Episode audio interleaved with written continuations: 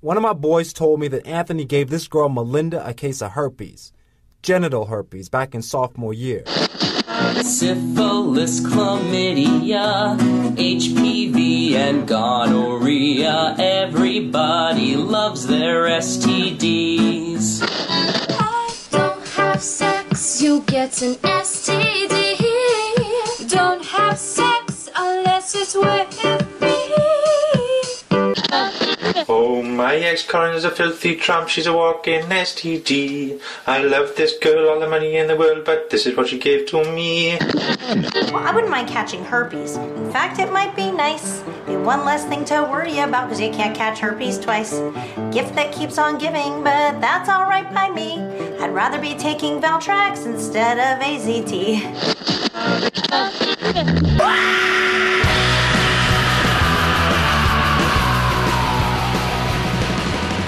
Right, welcome to Last Man Earth. My name is Lex Durgan. As always, I'm by Matt Ralston. Like most people, Matt has taken the government shutdown pretty hard, though he'll tell you it still pales in comparison to the West Hollywood sodomy shutdown of 2012 when power bombs went on strike demanding more emotional support. And you thought Yosemite had a roadside poop problem. uh, have you been affected, Matt, by the government shutdown? Have you uh, found your daily routine dramatically impeded?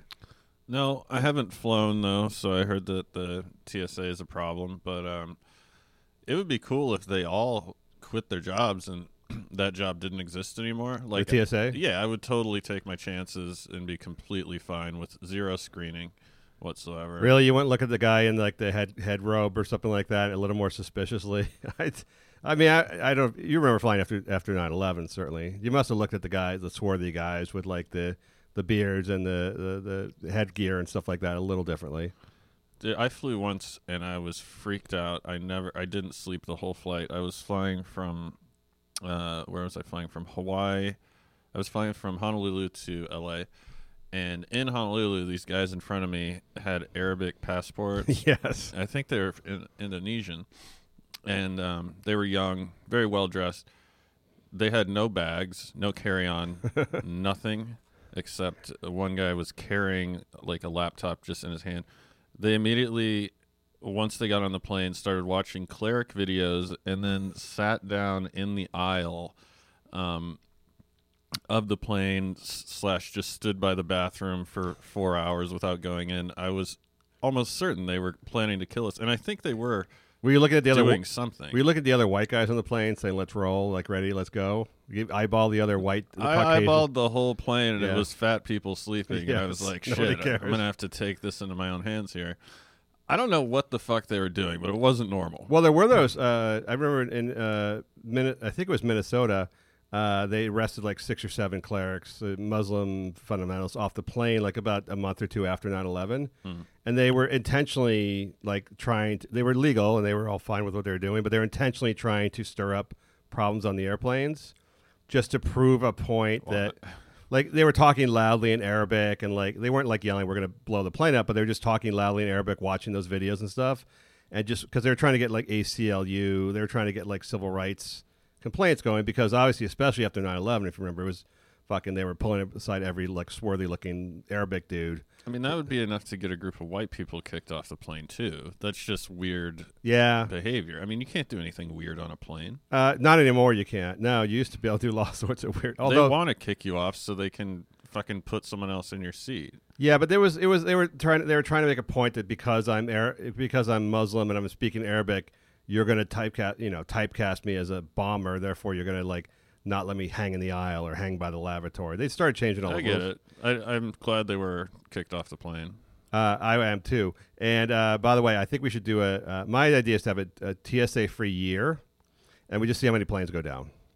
like we just we just have a year without the TSA, and we just see how many planes get like high. You know, get high. I mean, I, you reinforce the doors. You can't get in the pilot door anymore, which It seemed like a would- good It would be zero. No one's trying to take planes down anymore. There'd be a couple loons who would try, like that shoe bomber kind of guy who fuck or the underwear bomber or whatever it was, put shit in their underwear. But besides that, I think people could take them down.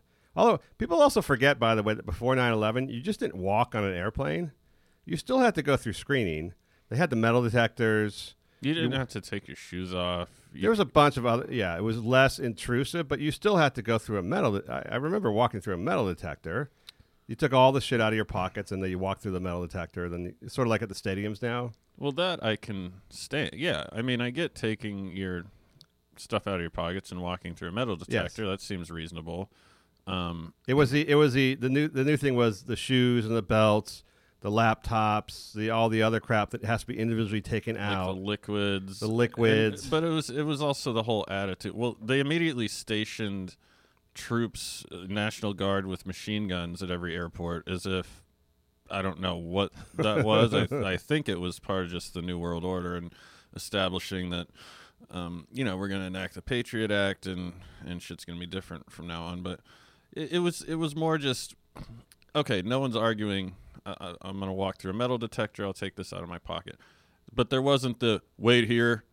Like after you cr- after you cross through, they always say wait, and I'm like, for what, fucker? What are you talking about? What am I waiting for? For you to say okay, now you're good. I just don't like being. I don't like being barefoot with a bunch of people. That feels very like a Egyptian sauna or Turkish bath thing to me. Just being naked, being footless, like a f- barefoot with strangers. I don't like the scanners. They they uh I don't- Really? I don't, like people looking at my balls. I don't mind that. I kind of like when they I kind of smile. I wink. I wink at them. They buried this story real hard when they first enacted those scanners. It was like 10 years ago. And this uh, high school volleyball team was going through the scanners, girls volleyball team, and the TSI guy was beaten off to the monitor. Yeah. And they fired him, but no one ever talked about it. It sounds like a horrible story, Matt. It also sounds like something that you and I would do if we were TSA agents because you're so fucking bored. Are you telling me that like if the if the girls vol if the uh, like the UW volleyball team was walking through, you wouldn't be checking the scanner out on them? I don't know about the masturbating part. Maybe a little bit. I don't know. You get pretty bored. You get pretty bored I don't there. know what I would do. I might think about taking a plane down, honestly, Would you think about uh, like uh, all day. Would you think about insisting on a, a pat down for all the hot chicks you walk through? I I gotta say that's a very human quality to uh, want to uh, uh, sort of abuse the uh, attractive women who walk who walk through. Well, I told, I actually told this one TSA agent because I'm just fucking sick of it. And I was in Alaska where it's always some ex-military guy that you know has a chip on his shoulder and thinks he's Captain America. And um, so this lady went in front of me, and she said, uh, "Sorry, I don't want to." And they said, "You know, you've been chosen for a pat down." And she said, "I don't want to be patted down by a man." And they said, "Okay, we'll bring a woman over." And then so he went to pat me down as well, and I said, "I'm sorry, I can't have a man oh really? pat me down because I'm gay." And and then he, was just like, "Huh? What? I don't know." And I was like, "Yeah, I mean, it's like a sexual thing, so I need." Well, you should be able to pick your. I think you should be able to pick your gender regardless, right? Oh, I don't know. I've never. So I don't were- think so you- they've ever heard a man request a woman. Say you were really, but now they think about it, it makes sense. Although the women are hardly uh, attractive, it's not like it's not like Cheryl Tiegs walks over. Or some hot model walks over to pat you down. It's some some butch in, in tight slack and slack she barely fits into. No, I was just being a dick. I'm sure he assumed I wasn't actually gay. Uh, maybe. Maybe say just say your father molested you as a child, and you need you need a you need a woman. Uh, this week's show is sponsored by the new Spider-Man movie, casting a transgender actor to play a high school buddy of Peter Parker. The internet internet is a buzz, and so are we, because transgendered are one third of one percent of this nation, and it's time they got forty percent or so of the attention. the new Spider-Man movie. Now you have to see it. It was a big breaking news story that the the new the next Spider-Man live action Spider-Man uh, has cast a uh, a, tran- a woman. I guess it's a woman who is now a man. Like this is twenty something. I don't know. Uh, transgendered actor to play a uh, a buddy role of Peter Parker in the movie. I think he has one line. Uh, it's huge though, Matt, because now there's trans finally transgender actors in, in the Marvel comic universe. Okay. What sure. you've been what you've been wait what you've been waiting for. I feel like if I first of all, there's way obviously way too much attention on the the transgender casting of anybody. They mentioned four other shows that also put out huge press releases saying, "Oh, by the way, don't forget we have transgender actors. We cast them too." Uh, it seems like they should be on more meaningful content. Like they'd want to be like, "Oh, we're in an Oscar, like we're in an Oscar movie, or we're in like some meaningful film." We're in a movie about the making of the Oscars. It's well, just like you know, like I guess if there was like a film about where a transgender had a serious role, and it was, it was like the Crying Game, say the Crying Game, for instance, where it's sort of a, a transcendent movie or transcendent role for like transgender. but like Spider-Man, Peter Parker's buddy in high school. Like, Well, okay. isn't uh, Spider Man? Is Spider Man? Does he live in New York? yes, he does. Because New York, you know, is one of the trans capitals of the country. Yeah, I, but uh, it should not matter. Should it? Not, shouldn't it not matter that you actually have a transgender high school buddy? Well, if you're doing it right, you can't tell anyway. So for all I know, you know, half the actors in Spider-Man are transgendered. Um, Well- assuming it's not, you know, a Bruce Jenner situation where it's more or less. No, I saw the picture. You can kind of you can kind of tell. it's just it's a it's a it's actually like sort of a large girl who became a boy. It's just I don't know. There's not it's not exactly like the hot like the the hot I'll call the hot transgender. I don't know. The whole point, the whole thing to me is if you have to shout it out from the rooftop, then you haven't really arrived. You haven't quite arrived yet. I know the gay they did it for a long time with gay actors. And now it's transgender actors. Also, by the way, it's just a very small percent of the population and they're making such a huge deal about it. And the movie's going to suck. also, when they first announced the headline, I thought it was Jake Gyllenhaal because he's in the movie. I thought You Gyllenhaal thought he was a, he's transgender. turning into a woman, That's what I thought. like I don't know. Maggie Gyllenhaal. I don't know. Uh, don't forget to become a patron of the show on patreon.com forward slash last minute. Thanks to all our new patrons. Get on this shit now before it disappears. If you wish to contact the show, hit us up on Twitter at Last Minute Podcast or on Facebook, also Last Minute Podcast. All right, on to the show. Uh, Matt, we have to talk about the Gillette uh, razor ad. Everybody's talking about it, but I don't think in the way Gillette thought they thought they would be. The best men when they came out with the title "The Best Men Can Be," I thought about the Melania Trump "Be Best." The "Be Best" hashtag she came out because she doesn't speak English very well. right.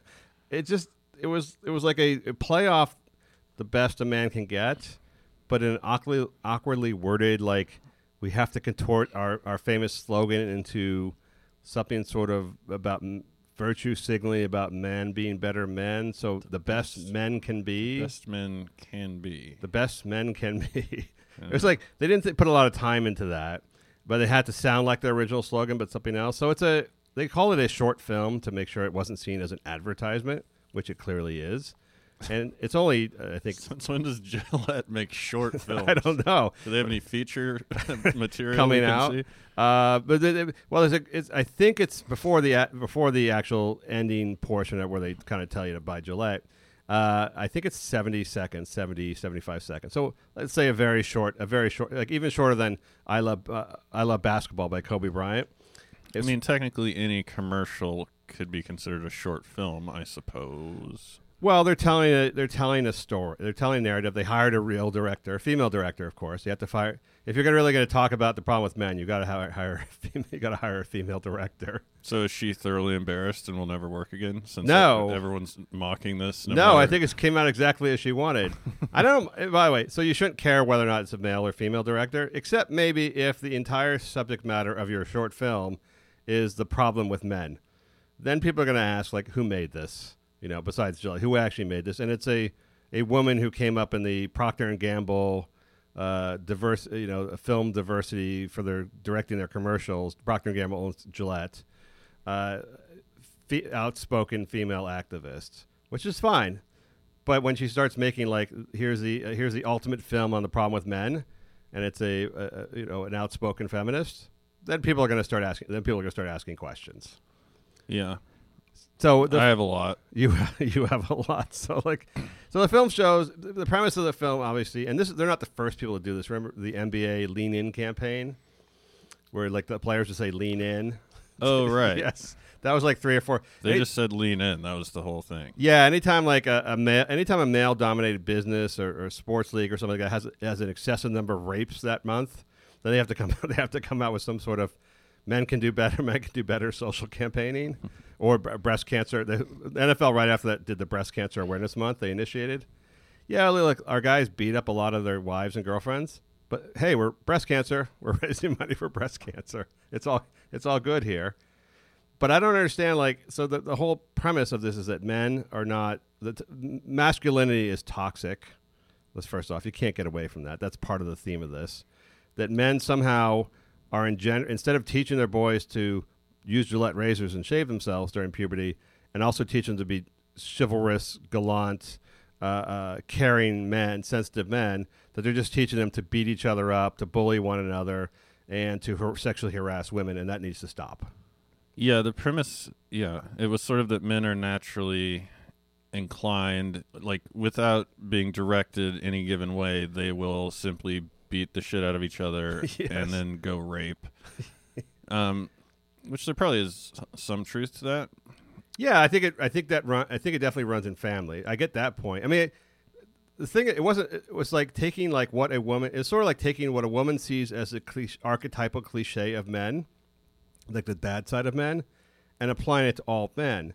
If they had simply at the beginning of the movie said like, look, like ninety percent of dudes or ninety five percent of dudes aren't like this, but if, hey, for you, small number of guys who are just fucking hostile beasts, this adds for this adds this adds for you. I'm like, okay, that's fine. Just like I, I could do a film about like horribly gold digging, uh, you know, asinine women who are just on the on the take all the time, and just say, okay, women, this isn't for all of you. this is this is particularly for you. So, for instance, Matt, in the film, the short film, the guy, all the guys are flipping burgers at the backyard barbecue, as guys do.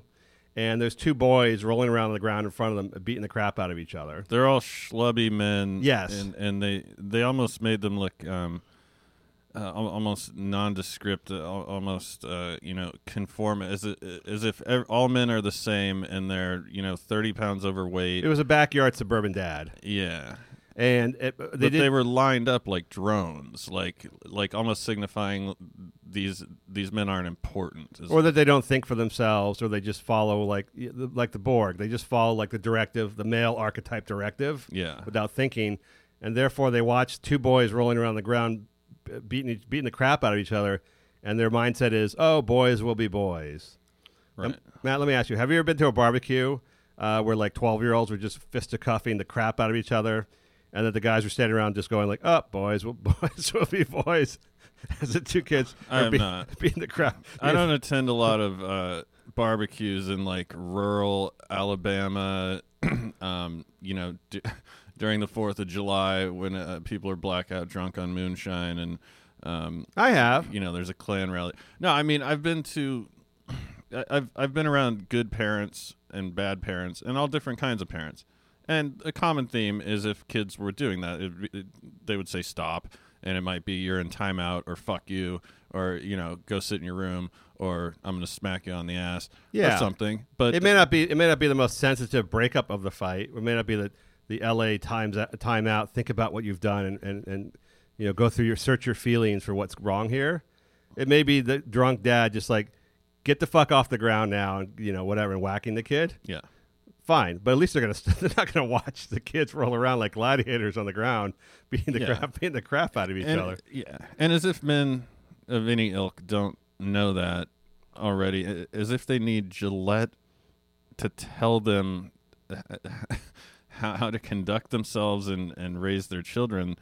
Uh, it's ludicrous. I mean, obviously, this, obviously, uh, I don't know if we've stated this. This will do nothing. It's completely frivolous. No, it's an it's an. I don't think even Gillette. I don't think the guys who run have run Gillette for the last hundred years, the ones who the old the old dudes at the Gillette factory, under have any any sense that this is going to sell more razors. In fact, Gillette's under a lot of pressure now because places like Dollar Shave Club and Harry's have undercut their prices dramatically, realizing that Gillette has a four thousand percent markup on their pro- on their products. for- Right. For, for, the last, you know, it's just there's Gillette and there's Bic. There's only two companies that make razors, and they sort of have this duopoly where they charge like you know a shitload of money, relatively speaking, for the disposable razors that cost them about eleven cents. Each one costs them like eleven cents to produce. Yeah, and that that must irritate people because I noticed they're always locked up. Oh, the Uh, razors. Yeah, at the like CVS. The they'll nicer, be- you mean the nicer, like the, the eight dollar ones or the nine dollar ones? The well, You that must- you but must go for the nice ones. The replacement cartridges. Yeah.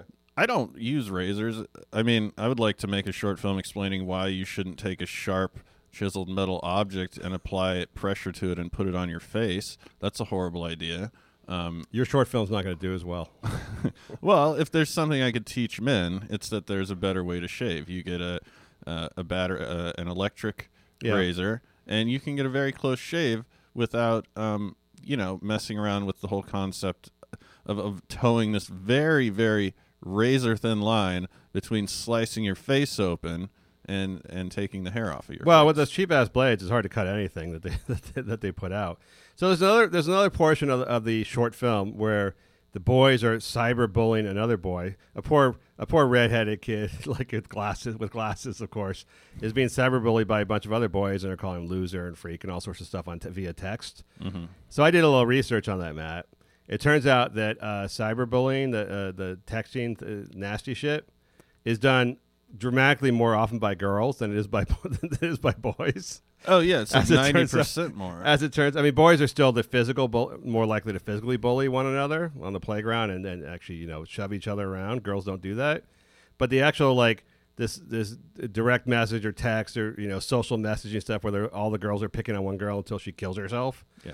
It's all it's girls. It's like heavily, heavily girl. It's heavily a girl trait to uh, they call it speaking ill. The speaking ill bullying, where they actually like talk shit about each other and try to like harass, like, verbally and textually harass people. Yeah, it's like anything else. I mean, the boys will rough another boy up and and and will bully uh, other boys, but you know, women are more insidious and calculated, Yes. and they will get together and say, "We're going to bring this person down," and we've all seen it happen before. And the, and the problem with this is because the boys bullying is very in your face. It's much easier to control. So you can like if you're on the, you have a playground monitor, you can see the kids like shoving each other. But what the girls are doing is much is much is more heinous in a way because it's all done behind the scenes, and the teachers, the principal, and the parents don't even know what's going on. Like if a kid gets a you know in the old days, the kid would get a little Brady the Brady Bunch kid would come home with a black eye, and the dad would have to investigate why he had a black eye. And then they find there was a bully at school who was like punching everybody, and then it would Well, would can't we get the their bikini line trimmer, uh, you know, product to put out a commercial explaining that you know this is not this is not admirable behavior? On They're the, telling they're I'm telling surprised women uh, that mothers don't understand that their daughters shouldn't be trying to ruin someone else's life on purpose.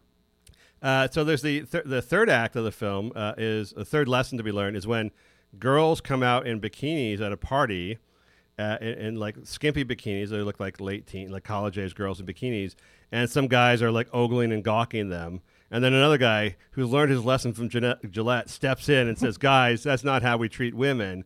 We need to stop this kind of behavior now." That guy would get clowned so Yes, hard yes. until he would he would be forced to leave the party.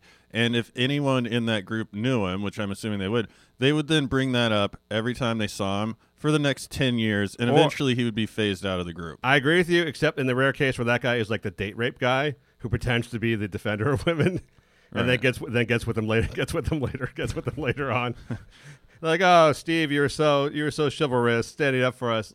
Well, let's go up to my room and talk. Let's talk talk about it. I get your Yeah. pan, well, I get your panties off. Well, I was picturing not having that friend, but No. um, Well, so but here's here's a here's a real issue with that with that scenario, which is that the whole premise is that men are uh, yes, men should not catcall or men should not like go, "Hey, lady, nice tits" or stuff like that. We all kind of understand that.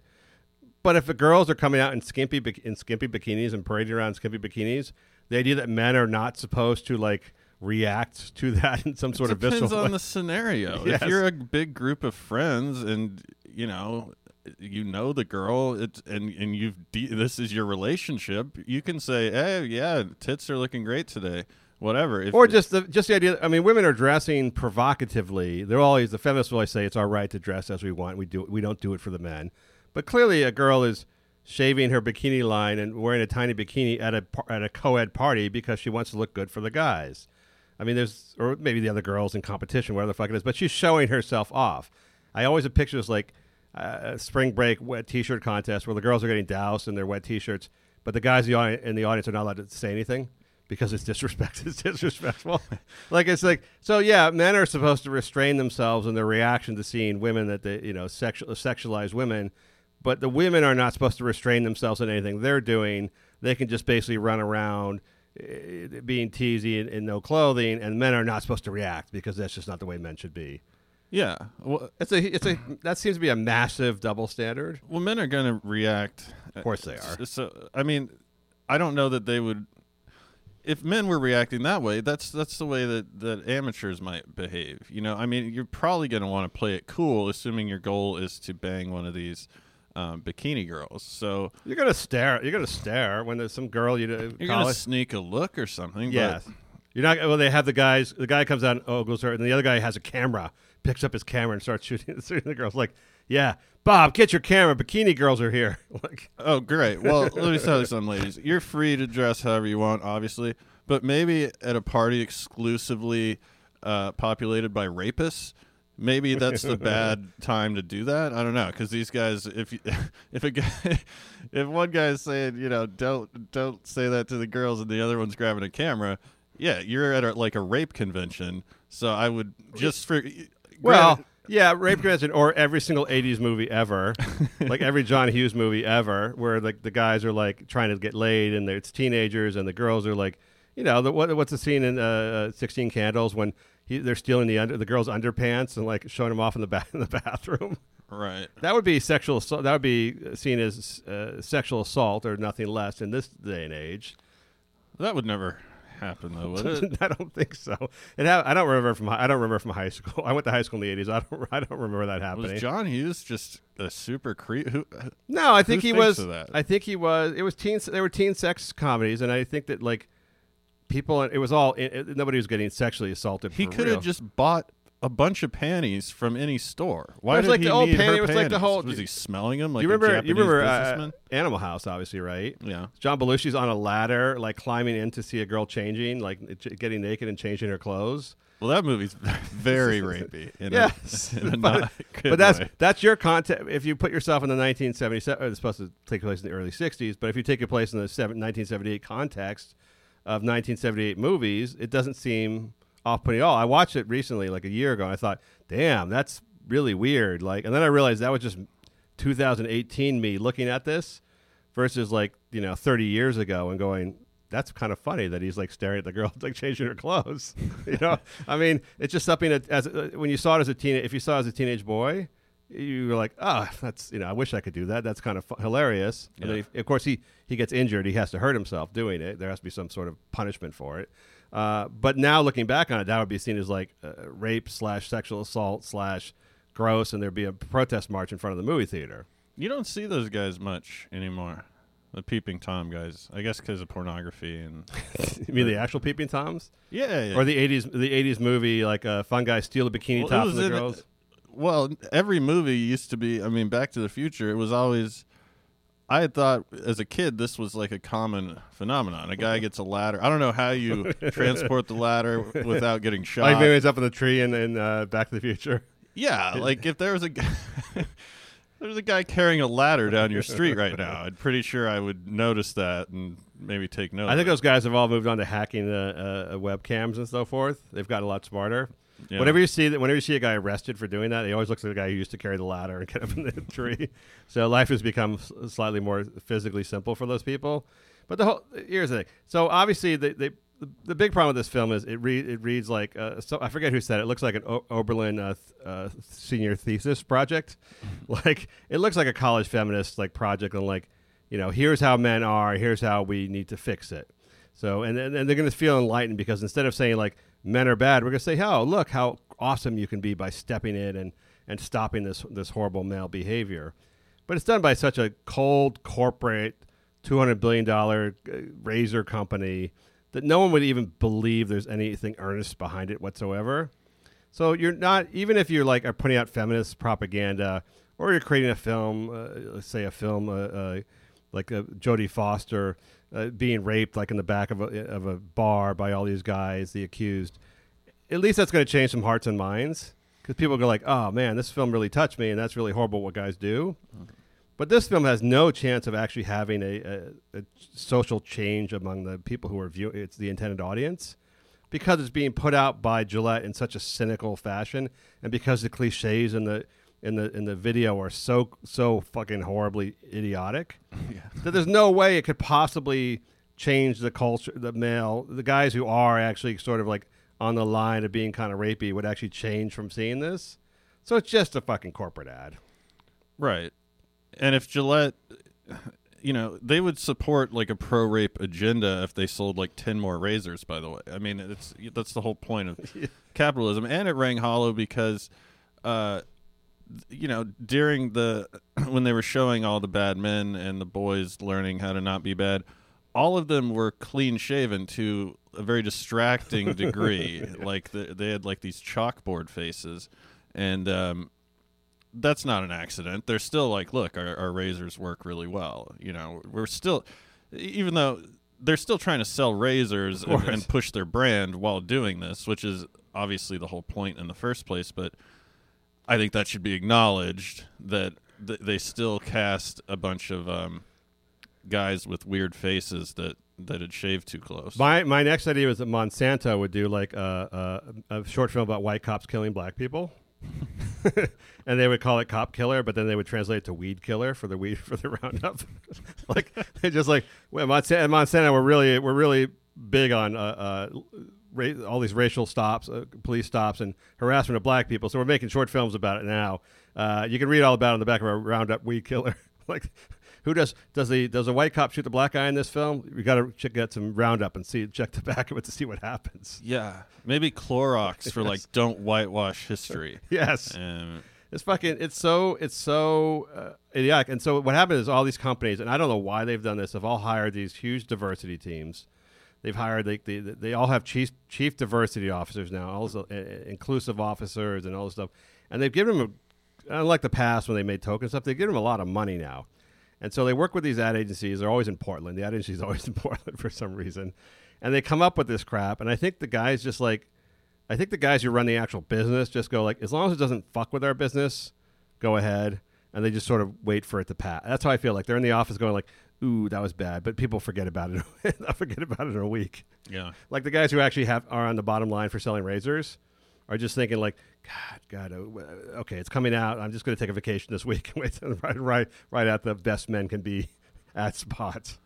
Yeah, I don't know when this ridiculous with, with this thing with the ad agencies and and all this uh, started. It's not like in the '70s Gillette was running commercials where a, guy was shaving and then his wife came in and was like, "You burned the pork chop," and then he punched her and went back to shaving. Like, since when did they even have a stance until it became like obnoxiously uh, prescient to, to do so? No, and, and uh, I looked. So the the Gillette ad, "The best men can be, be, the best a man can get." Excuse me. Their slogan came out in 1989 in the Super Bowl.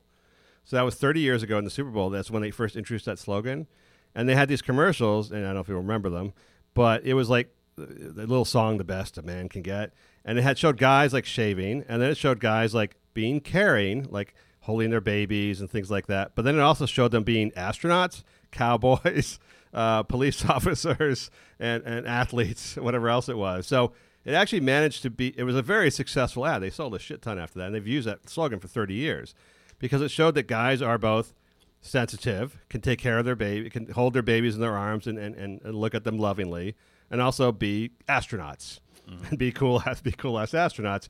I think guys really, really relate to that, which is like, yeah, I can be sweet at home and then go fucking go to the moon. And that seemed to be like the appropriate male like brand message to men, which is that you don't have to be you don't have to ditch your children and your family and punch people in bars. You can just be a cool ass astronaut or cowboy, but then also take care of your wife and kids. Yeah, that seemed to like- resonate. That was like the middle ground. It seemed to resonate. Now it's like because you're a man, you're clearly a fucking moron, and you don't understand uh, basic things of how society has always operated, at least in modern history, such as uh, physical assault, not good, and sexual assault, not not condoned, not legal, not moral, um, and uh, and and all, and all those numbers, by the way, are coming down dramatically. So, I mean, they're actually so 50 years ago. Maybe you say maybe this ad runs 50 years ago when men are more abusive to women without consequence. But now, even like the numbers, the numbers of guys who are doing this kind of shit has to be much smaller than it was 50 years ago. So now you have a, a time when actually men are naturally evolving to be less violent. In fact, you know, the very reason we have football is because guys used to fucking just before sports, guys used to just beat the crap out of each other. That's Yeah. why they literally literally invented football, the NFL, professional football, so the, the, the laborers, the workers at the factories wouldn't beat each other up on sun, on Sundays. And you know, if you watch Cops or or any show like that, ironically enough, guys who are still beating their wives, they all have beards. They don't shave. no, they don't. they are not clean shaven. No, they're not. They're not the best best men. They have the white trashy must long goatee mustache, uh, and or That is every full cop. That is every cops guy, and they also all live in Florida. Yeah, and they're going to the 99 cent store for razors. So you're not reaching any of this market uh, of of wife beaters. And the and, and the cops will approach their house really quietly, even though you can hear all the yelling. you can hear all the yelling inside.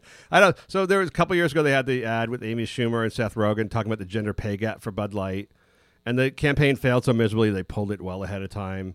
Audi ran this thing about like to your daughter, teach your daughters to be. Hopefully, your daughters will grow up in a world where they have gender equality.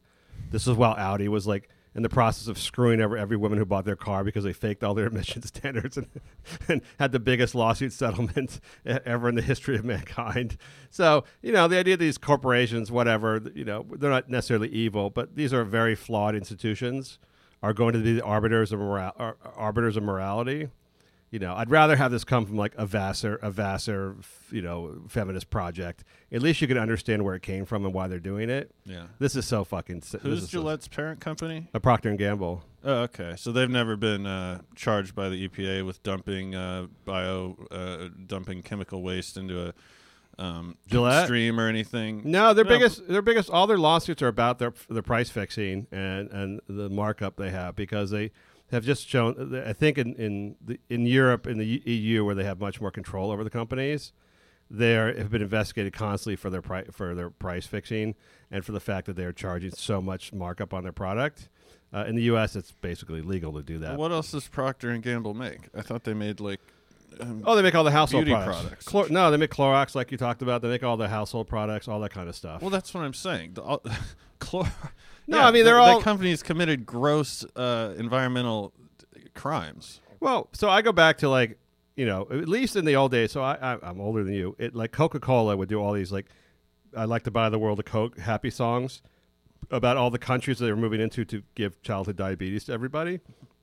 So the spread of Coca Cola, forget Clorox, which is blatantly dangerous, but the spread of Coca Cola has like brought like childhood obesity and diabetes to like regions formerly that were completely healthy regions. Mm-hmm.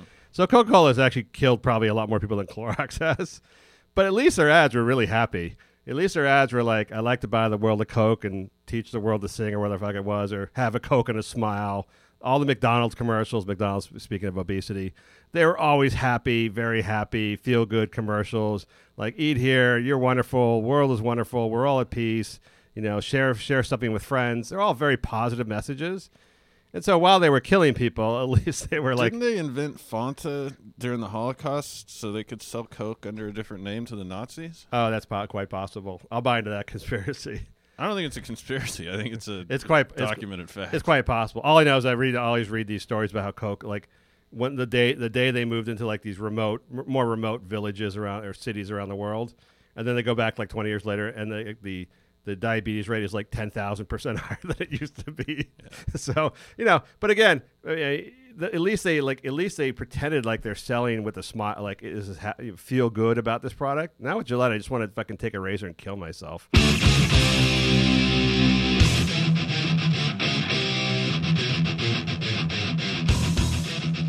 Uh, Matt, you're a huge Mariah Carey fan. I think from back in the day, you have names, uh, nicknames for her. I actually I don't know. Somehow, all the female uh, singers have nicknames, like adorable nicknames that their fans call them, and it's just I don't know how their male fans put up with. like, What's Mariah Carey's nickname? I don't like sweet pipes or some shit like that, and you know, the, the, the Lady Gaga, Beyonce is Bey. They all have all like these like in the BeyHive. Got to join the BeyHive. Really buzzing today. Like it seems like something uh, that is allows like 32 year old women to act like they're 12. to use like like when's the last time you used like sweet, adorable, funny nicknames? I mean, if you have if you're a guy and you have friends, you call them fucking dumbass. There's no like.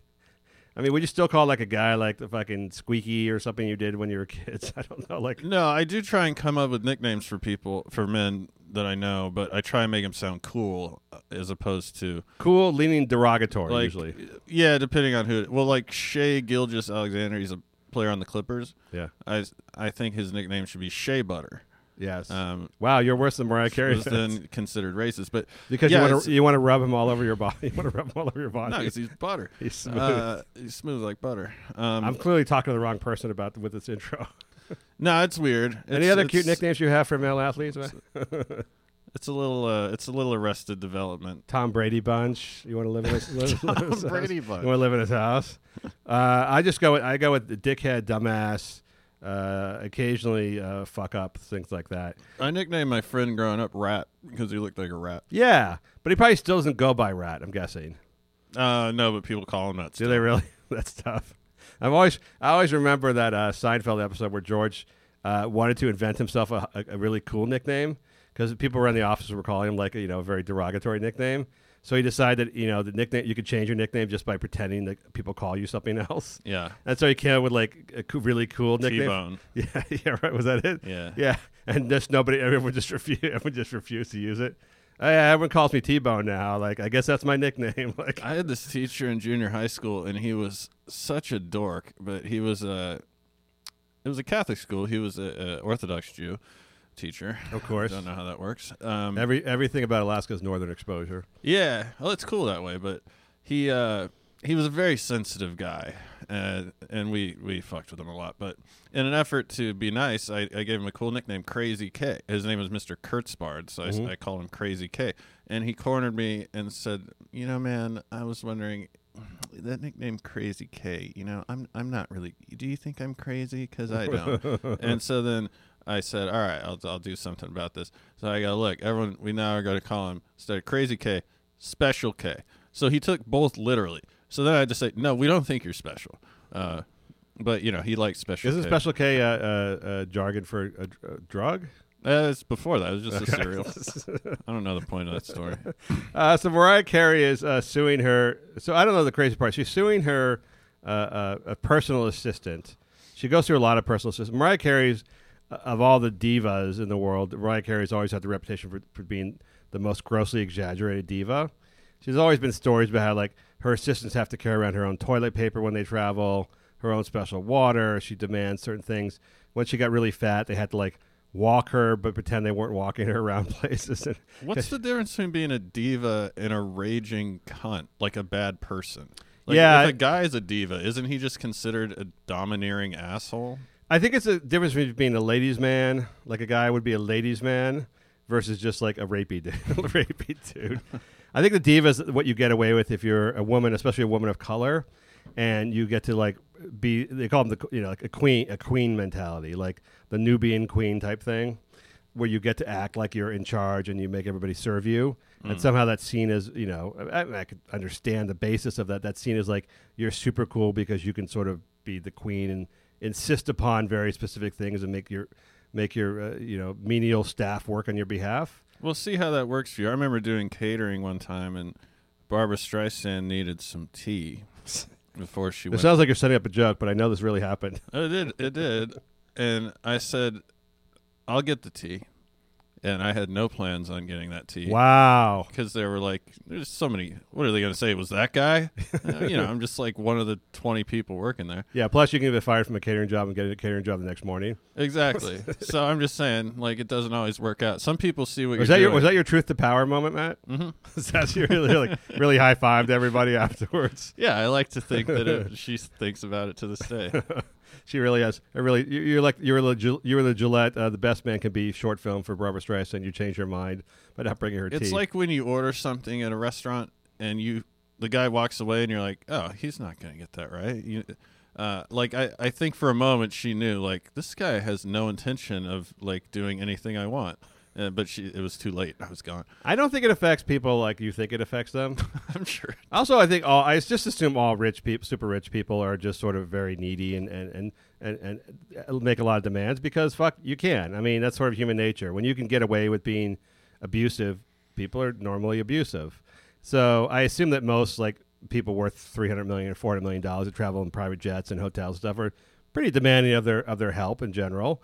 Uh, but the, the diva status, I think, when you start talking about what you're wiping your ass with, having the Evian baths, all that kind of crap, needing like the fucking M and M sorter, the jelly bean sorter, all those stories. That's where it gets into like personal trifling of like just being super obnoxious about it. I mean, yeah, you want if you're rich, you want what you want when you when you want it. But asking people to do sort of crazy shit, that's where you become a diva. Yeah, I don't know. I think you're kind of that person. There's plenty of rich people that you know don't really care. I mean, they're going to be particular about certain things, but just because you're, I mean, she would have been an annoying person anyway. Oh, she, she's she would have been driving some guy insane in a trailer home. Well, yes, although she in her later day story she talked about how Tommy Mottola was very controlling Also, she's bipolar. Don't forget she's bipolar and had gastric bypass bypass surgery. Oh my So- god. So here's the story. So she fired her personal assistant, this uh, woman named Liana Azarian. Uh, Liana Azarian uh, suing her. Suing. This is how the story goes. Suing Mariah Carey because she claims Mariah Carey's manager. I forget Stella. I forget her name. She's sort of famous because she was on Mariah Carey's TV show. Uh, used to like abuse her tits, like for her own personal sport and fun. Uh, when she was her personal, when the, this woman Leanna was her personal assistant, Mariah didn't do it to her, but Mariah's manager would make her like put her phone underneath her tits, do like put always comment about her breasts, like making her do weird things with her breasts. Which The manager is abusing the assistant. yeah, not in a sexual way, but more in a, in a just a just a dominating, like sort of humiliating way. And by the way, I, I, I was forced to watch like two or three episodes of the show of the Mariah Carey reality show of a couple years ago with the manager in it and this personal assistant in it. And none of this was in it, and this would have been such a better show. like just just making her hold it hold the uh, the cell phones underneath her tits would have been the best moment of the entire show. That does sound oddly demeaning. I guess just because it's like if you're sexually har- harassing someone and it's like, you know, he was grabbing my butt, and, and it's like, well, that's not cool. But this is clearly just just a frivolous fuck around type of thing. Like it's you know, it's it's like you're playing with a cat or something. Yeah, it's just it's just like it's like the uh, uh, swimming with shark Kevin Spacey swimming with sharks. It's just being abusive to your assistant because you get off on it. Right. But you know, again, uncorroborated. So she was fired. She's suing. Amazing part of the story is uh, she was making three hundred twenty-seven thousand dollars a year as Mariah Carey's personal assistant, her executive assistant. I'd let someone pinch my nipples for yes, 327 I totally would. I would- by the way, I was thinking like, what would you? How much money would it take for you to make out with Jeff Bezos? Because I assume the next woman's going to get like ten billion. that woman, but you know that Bezos had no prenup, right? So this woman, his wife, you know, seems like a decent enough woman, and they're getting divorced after 25 years. So she obviously was with him before he had the big before he had the big money. She's going to get a huge chunk of that. But now he's dating this other married woman who's leaving her husband. They're going to get together, and they're all talking about like how gross they were seen making out in public, and was like, "Oh, that's so gross." I'm like, I don't know, for a billion, I'd probably make out with Jeff Jeff Bezos. Yeah, I don't attach a whole lot of importance to making out. I, I would make out with him. I don't think I'd touch his dick though. Really, for a billion? Yeah, I'd, I'd touch it. But I I thought that his wife um helped him kind of helped him start Mackenzie? Amazon. Well, whatever he she did or didn't do, uh, she's gonna get half. She's gonna ask. She's gonna get half. So of the Right, but she wouldn't deserve half if she was sitting around at home all day. I, Uh, I, I'm just kind of thinking she's getting. She's going to get a massive. The bigger problem is the stock because she's going to she's going to own half of his stock, and so she might have. But what if she deserves it? Is what I'm saying. oh, she may very well do. I'm just talking about for the actual stock itself. It's very unnerving to people when suddenly there's a brand new majority owner, uh, brand new sizable owner of the entire stock of the company. Right. Because she could be fucking. I mean, Bezos is what he is. Everyone knows what he is. She could be insane and just make sort of all these radical radical decisions with her with her equity in the company. So that's going to be an issue. But I assume he's just going to buy her out of that with some huge, massive, multi-billion dollar part of the settlement. Uh, but back to Mariah Carey and and the breast uh, humiliation. breast humiliation. So this woman was fired. Then she claims that she was harassed. So now she's suing for multiple millions of dollars. Mariah Carey uh, and Mariah Carey Enterprises. And Mariah Carey's team shot back with the fact that the reason she was fired was because she was tape recording intimate Mariah Carey in intimate moments. I assume that means I don't know, taking a shit, having sex, i- intimate, embarrassing moments. Taking a shit intimate? Well, I would, if, if someone was filming you taking a shit, you probably feel you probably feel that way, especially if you're famous. Especially if you're famous. Uh, Amy Schumer would show off her poop, but Mariah Carey, I assume, is a is when she takes off all the makeup and the dresses and stuff. I assume she's just a disgusting looking, horrible blob of blob of a person. She's she's sizably overweight. Well, she lost weight since the gastric bypass, but I'm guessing like if you're that much made up and girdle restrained and so forth, you don't really want shots of you just in the bathroom, like going public. That would probably be really Well, you don't ever want photos of you taken that you don't know the photos being taken. Of course, but I'm saying especially so. It's not like Geraldo with his his uh, 65 year old bath towel placed around his groin. You know, he's like all buffed and super ripped and tanned, and he pretends like, "How'd this photo get out?" like, you know, Right. hers would be like saggy ass, grossness. Also, so I'm saying But it doesn't. why is she? I mean, I get what you're saying, but why is she like naked or like, uh, you know, blowing AC Slater and in front of her assistant. I think it to be AC Slater. I don't know. Is that who she's blowing? so she was she was married to Nick Cannon. And uh, speaking of horrible things in her life, horrible things in her life, she is personally responsible for making Nick Nick for having Nick Cannon have an adult career in, in television. Like Nick Cannon was a child star, a young adult star, and had he not married Mariah Carey, would have ended right there. And now he's on seven TV shows because of Mariah Carey, including your favorite show, The Masked Singer, which, which he hosts. So she claims that that this woman was blackmailing her to release these intimate, I assume, sex and or nude grossness videos to the world if she didn't pay her all this money, and they're going back and forth. And here is my actual question. And don't forget, Mariah Carey also has the the AIDS-ridden uh, hooker hooker hooker sister oh yeah. who she won't who she won't give money to anymore as she slowly dies. And by the way, I'm with Mariah in that part Me too. because you know you're not res- you're not responsible for your especially your like your half your half fucked up siblings when they start fucking visiting motels with AIDS and, and going down to guys for cash. Yeah. That's that's where you got to end it. She needed that life saving AIDS surgery, whatever the hell that is. For me, it's it's. I don't really loan people money, but if it's one time they don't pay me back, there there will not be a second time. And unfortunately for Mariah, you know, I'm I'm sure it was a constant leeching. Oh, um, uh, well, and also the context, which is that her sister is a is a is an AIDS drug addict prostitute. So it's not like she's like starting up a, a charity or a business and she needs your support. I might just do like how they do with the homeless people in Hawaii. Is like, where do you want to go? Like, I'll give you a one way ticket. Is that what they do? Really? Oh yeah. They, Is that why they're all in Los Angeles? partly? You know they're dumping all the homeless in Los Angeles. It's really, really fucking shady. Not just from other parts of California, but other states are sending their transients out to out to Los Angeles, Yeah, it's which is exactly what I would do if I ran a small town in Nebraska and had meth heads. yeah, it's been going on for a while. I mean, when you ask people where they want to go, especially when they're all tweaked out, they're like Hollywood. Yeah. be the next big thing. good, good drugs. If I ran a small town in Nebraska and I was like the sheriff or the mayor, and there was like you know some percent of the kids were just on fucking meth and just causing all the crime, I'd buy them a fucking bus ticket to Los Angeles too. That's what happened. You can't stop them. So here's my here's my question about Mariah Carey. Are trashy people just trashy, Matt? Is it like there's no way around? Once you grow up trashy, are you forever trashy? Are you Mariah Carey grew up really trashy? Yeah, I think there's a culture of trashiness. I, I'm sure her assistant is trashy. Uh, I I think that I know that I don't have the same demand for nude sex tapes as Mariah Carey, Yes. but I know that no one's. I know that if someone was recording me having sex, I would be aware of it.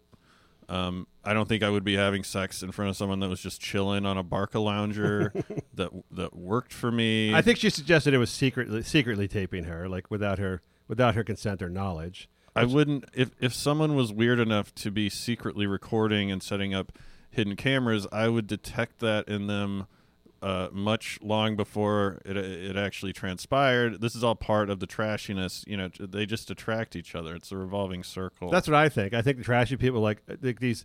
Same with like the Gillette, the, the Gillette guys. Those guys who actually are like kind of rapey attract each other, and they're in these little rapey, little rapey circles of guys who just are fucking horrible dudes, and you're never going to speak to them no matter what. It's the same with these trashy women. They're just in these groups of like. I assume they all have VH1 VH1 TV shows, and they're all basketball wise. They're just these trashy people, and they don't see, they don't realize what they're doing, or like they went radar up like a woman like taping them having sex because that's just a normal part of like their. yeah, just- it's just that they're it's a trashy. I mean, it's it's the Beverly Hillbillies. I mean, they're trashy people that happen to, you know, make a lot of money singing. And there's a loser version of this too, um, where people sit around complaining about how they got fucked over and how they, uh, you know, let's go to. Uh, well, there's only one thing we can do is buy a 40 ounce and some scratchers, and you know, it's and and there's a rich guy version of it too, and there's all all in between. I get. I, I just don't understand how people follow Mariah Carey. Like she had actually had or had. I guess had doesn't anymore. Before she got too fat and couldn't breathe. Uh, she had a really great voice, but she came into the business. Uh, everyone knows the story about Tommy Mottola, and that's it's just happened to get a record deal from the guy she was having sex with, and uh, married as a young as a young bride. Went along, did what she did, Uh, but it's like her whole sort of makeup since then is really kind of gross, and but it's like how do you follow? I, I, I always compare stuff to guys like adoring athletes because guys will adore athletes of horrible char- of horrible character. But I don't know. I see women like they, lo- if you speak ill of Mariah Carey, God knows if you say anything about Lady Gaga online, uh, uh, Beyonce, you will get ten thousand women who are ready to fucking jump the cliff for these women. Like give their li- literally give their lives up to these ladies.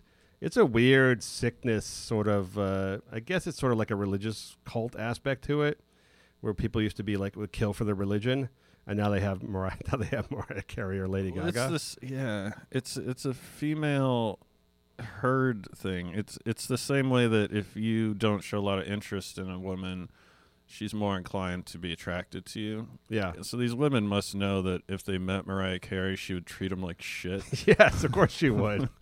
and, they're- and Unless they pay for the VIP tickets, then she'd have to do the hand. She'd have to do the handshake. and they're into it too. And and not Lady Gaga, but Mariah Carey and Beyonce. Both their shticks is that they're kind of like a bitch. They're better than you. Yeah, they're they're arrogant and um, yeah, they, they have like some Jesus complex. Um, and if you are attracted to that and you're like you you really admire someone like that, that means you're just an asshole who hasn't made it yet. So I, I would say it's a red flag. I think you can judge a person's like success general gen, in a very generalized way, their success rate for the future based on who they idolize. yes. Like I always remember, like uh, uh, uh, uh, Alex Keaton in the show in the show from the '80s with Michael J. Fox, and his idols were all like these corporate raiders and stuff like that. But at least you knew like that was a guy, that character was a guy who was going to grow up to be like you know a big executive, versus someone who like idolizes Mariah Carey. You know, if Mariah Carey is like your hero, you're not going. Pl- you're just not going places. Or like Eminem, like a, tr- Yes. a trailer dwelling, pill popping, sociopathic, antisocial, ugly. Uh, yes, I like his music. You can like his music, but if he's like the guy you want to be like, yeah. And then even he in his in his song "Stan" makes fun of people who like that that char- that himself that way. Like who would like a trailer trash uh, broken dude like him? He's actually mocking people who actually think he's worth being a hero to. Yeah. It's sort of like Bar- the way Barkley Barkley does the same thing, right? People look up idolize athletes. He's like, you guy, I'm not I'm not a role model. How can a fucking basketball player be a role model for you?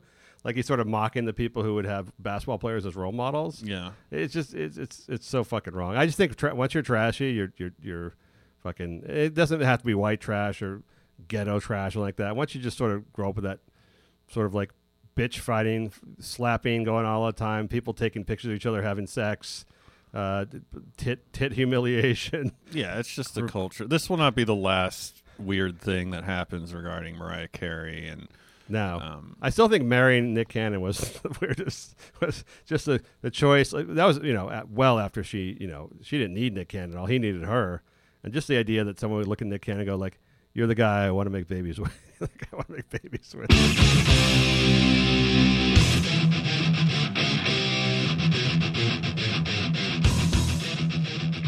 Matt, let me ask you about butch lesbians. You've dated several. uh, Riley asked in an email uh, Butch lesbian is suing Chili's for suggesting she dress less butch casual. her name is Butch Lesbian. I don't know her real name. like Christian Mingle. I'm calling her butch lesbian. Uh, the best part is, I, so if you read the stories about the story, this is about a uh, uh, a lesbian who's but let's call her Butch because she shaves her, her head shaved and she dresses like a man. she would call herself Butch. She seems proudly Butch. Yes, she's she's got the, the tit restraint thing on. She's like dressing like a man. she's like, you know, and I always again I told you before we went on the air. Like I- Gordon Ramsay. Yeah, I feel she looks like Gordon Ramsay. I feel bad for butch lesbians who have big breasts because it's just a lot more work. It's just a lot more work. Yeah, and don't they know a lot of biker Harley guys have big tits themselves? Oh yeah, that's great. Yeah. Like you don't have to. Um, what do you tape them down? well, they want to make sure that they're even though people know they're a lesbian, they want to make sure they're seen as a present themselves as a male. And so, I mean, I imagine, and, and she's slender, but she has still has big breasts. And I imagine that's just a lot more work because you got to fucking wrap your tits up every day in some sort of restraint so that you're not jig- you, you can't jiggle. If you're a butch lesbian, you can't jiggle, right? I guess not. I mean, that would look eh, that would look female. So you have to shave your head and then fucking tie, you know, I assume ace bandages around your breast or something every every morning. You got to question why at that point. Why can't you be a, a butch chick with a shaved head? And a well, nice if you were gonna be a, if you were trying to pass, if you were trying to pass, or you felt you were uh, you were a guy but you felt like a woman, you'd probably shave your arms and legs. You probably wouldn't go out there with hairy hairy appendages. Well, I don't think she's a transsexual. Uh, I mean, if I No, but she's she's trying to mim- she's mimicking the superficial looks of a man. So she's dressing like a man. She's got her head shaved like a like a like an army ranger, and she clearly doesn't want to have like an ass or tits show you know ass or tits showing off. By the way, uh, have you she has a kid, by the way. yes have you have you seen Serena Williams lately?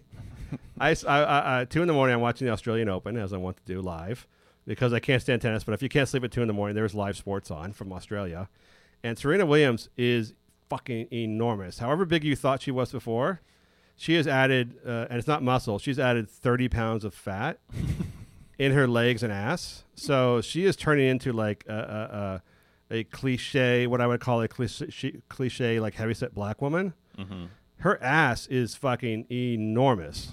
And you don't grow there's no muscle in your ass. You don't grow muscle in your there's no like you don't work out. I mean you can get, make your muscle you can make your ass tighter. You can't make your ass enormous by like doing weights. So it's fat and their legs are fat now too. They're starting to show like signs of the cellulite and all stuff like that.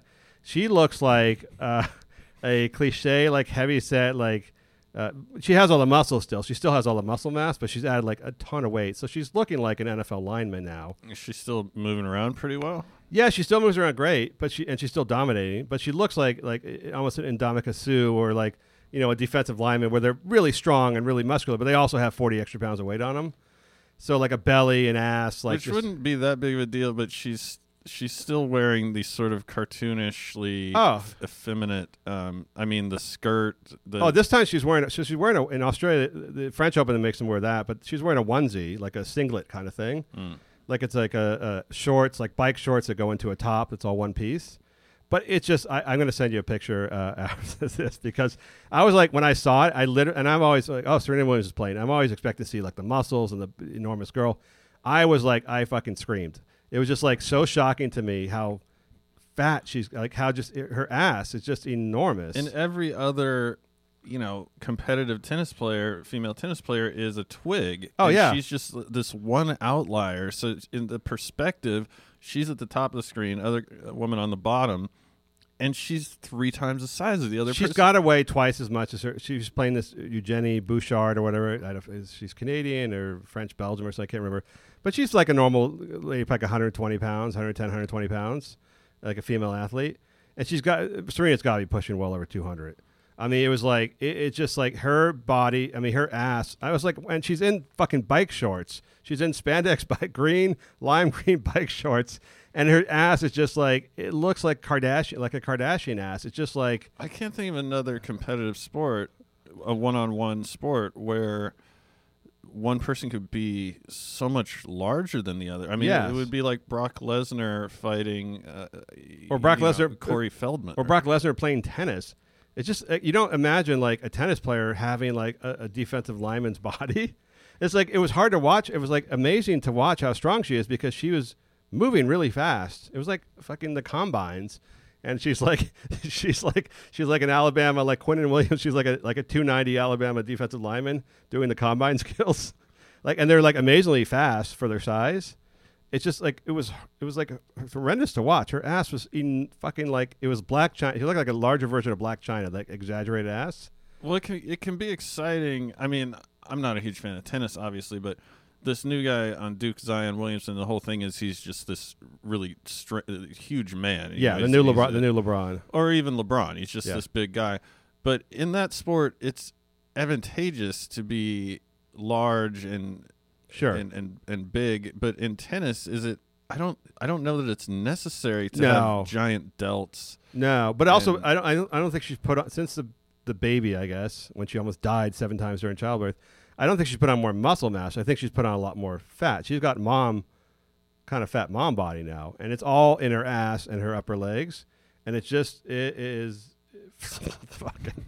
I mean, I was like it was like watching Kim Kardashian playing te- playing tennis, like the big tits, the enormous fucking exaggerated ass, and huge legs, and yet she's still obviously stronger than everybody else on the court. It's just it's becoming like a cartoonish. It's just becoming like a cartoon of like how the fuck is she like running back and forth and just like how are these other women these other forget the racial aspect of it for, how are these other women who are half her size going like oh i can beat her like like it's like if she was huge like and she couldn't move. You think about like a flyweight taking on a heavyweight, Yeah. and the flyweight would dance around him, and the heavyweight probably couldn't hit him.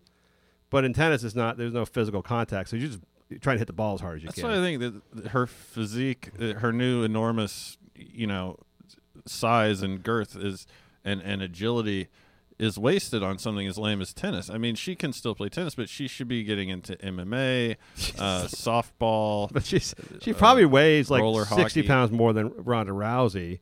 I mean, she would have to. There's no one who would take her on. I don't can't think of a female athlete who, outside of like, was his name Steve Adams' sister who did the shot put. She's getting to be that size. She's going to be shot put. She's going to be shot put lady size, Olympic shot put lady size.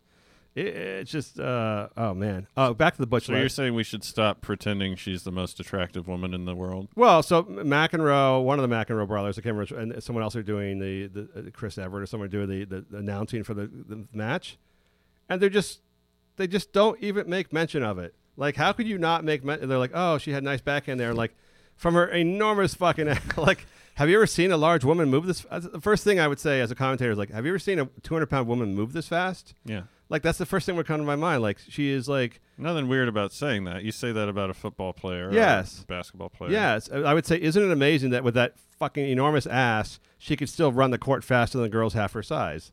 That's the first. you would be fired. yes, I would. So back to Butch Lesbian. Uh, so she works at Chili's. This is in Phoenix, uh, which is a great, great redneck town, like the largest redneck town in the world. Yeah. like a million redneck, just a million rednecks. Uh, she works at Chili's. She's a waitress, a butch lesbian waitress. The Chili's, the Chili's team. Chili's is one of those like uh, they I forgot they call it chiliizers. They call their staff some name like chili saucers or some shit like that.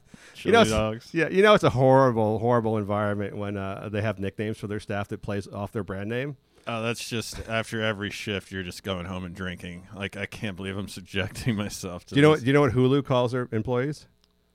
Hulu? Hulu hooligans. Oh, Yes, like uh, hooligans are bad, right? Uh, yeah, I thought hooligans were bad, but it just to play off their independence and fresh spirit, looking at the world through different lenses or some shit like that. And they're all like hooligans, meaning hooligans in the meeting. like I would just quit that, I would quit that company right away. Yeah. But uh, I think they call them, ch- and and then the corporate guys who are like sixty year old guys have to use the nickname when they're referring to people. Like we value all our chili saucers or whatever. Like Can you still work there and just say, "Look, I, I get what you're trying to do.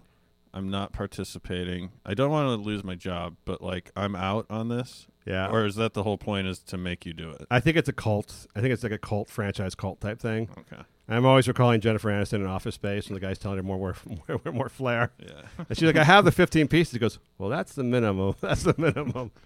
Uh, and she finally quits. So this woman, butch lesbian, is a waitress for three years. Chili taps her to, be in the to interview for the man, assistant managers program, the night manager or swing shift manager program, where they take their wait staff. That's obviously the dedicated wait staff, and they're going to turn them into managers because they always try to hire within, which I completely respect because there aren't many companies left in this world, in this country, where you can actually work your way up the chain of the company. And this is like, you know, if you work at, you know, you know, uh, from being waiting, most chance people there are very transient waiters. But this actually might take a, a, a young woman or young person, maybe be a busboy, then a waiter, then a manager, then a, a assistant, whatever manager, then a general manager, and eventually they're making a nice income and they have a good job. Um, and I actually kind of like admire those apprenticeship type companies, and they have God knows how many outlets, so you're likely never to be fi- likely never be fired, and you can actually have a nice.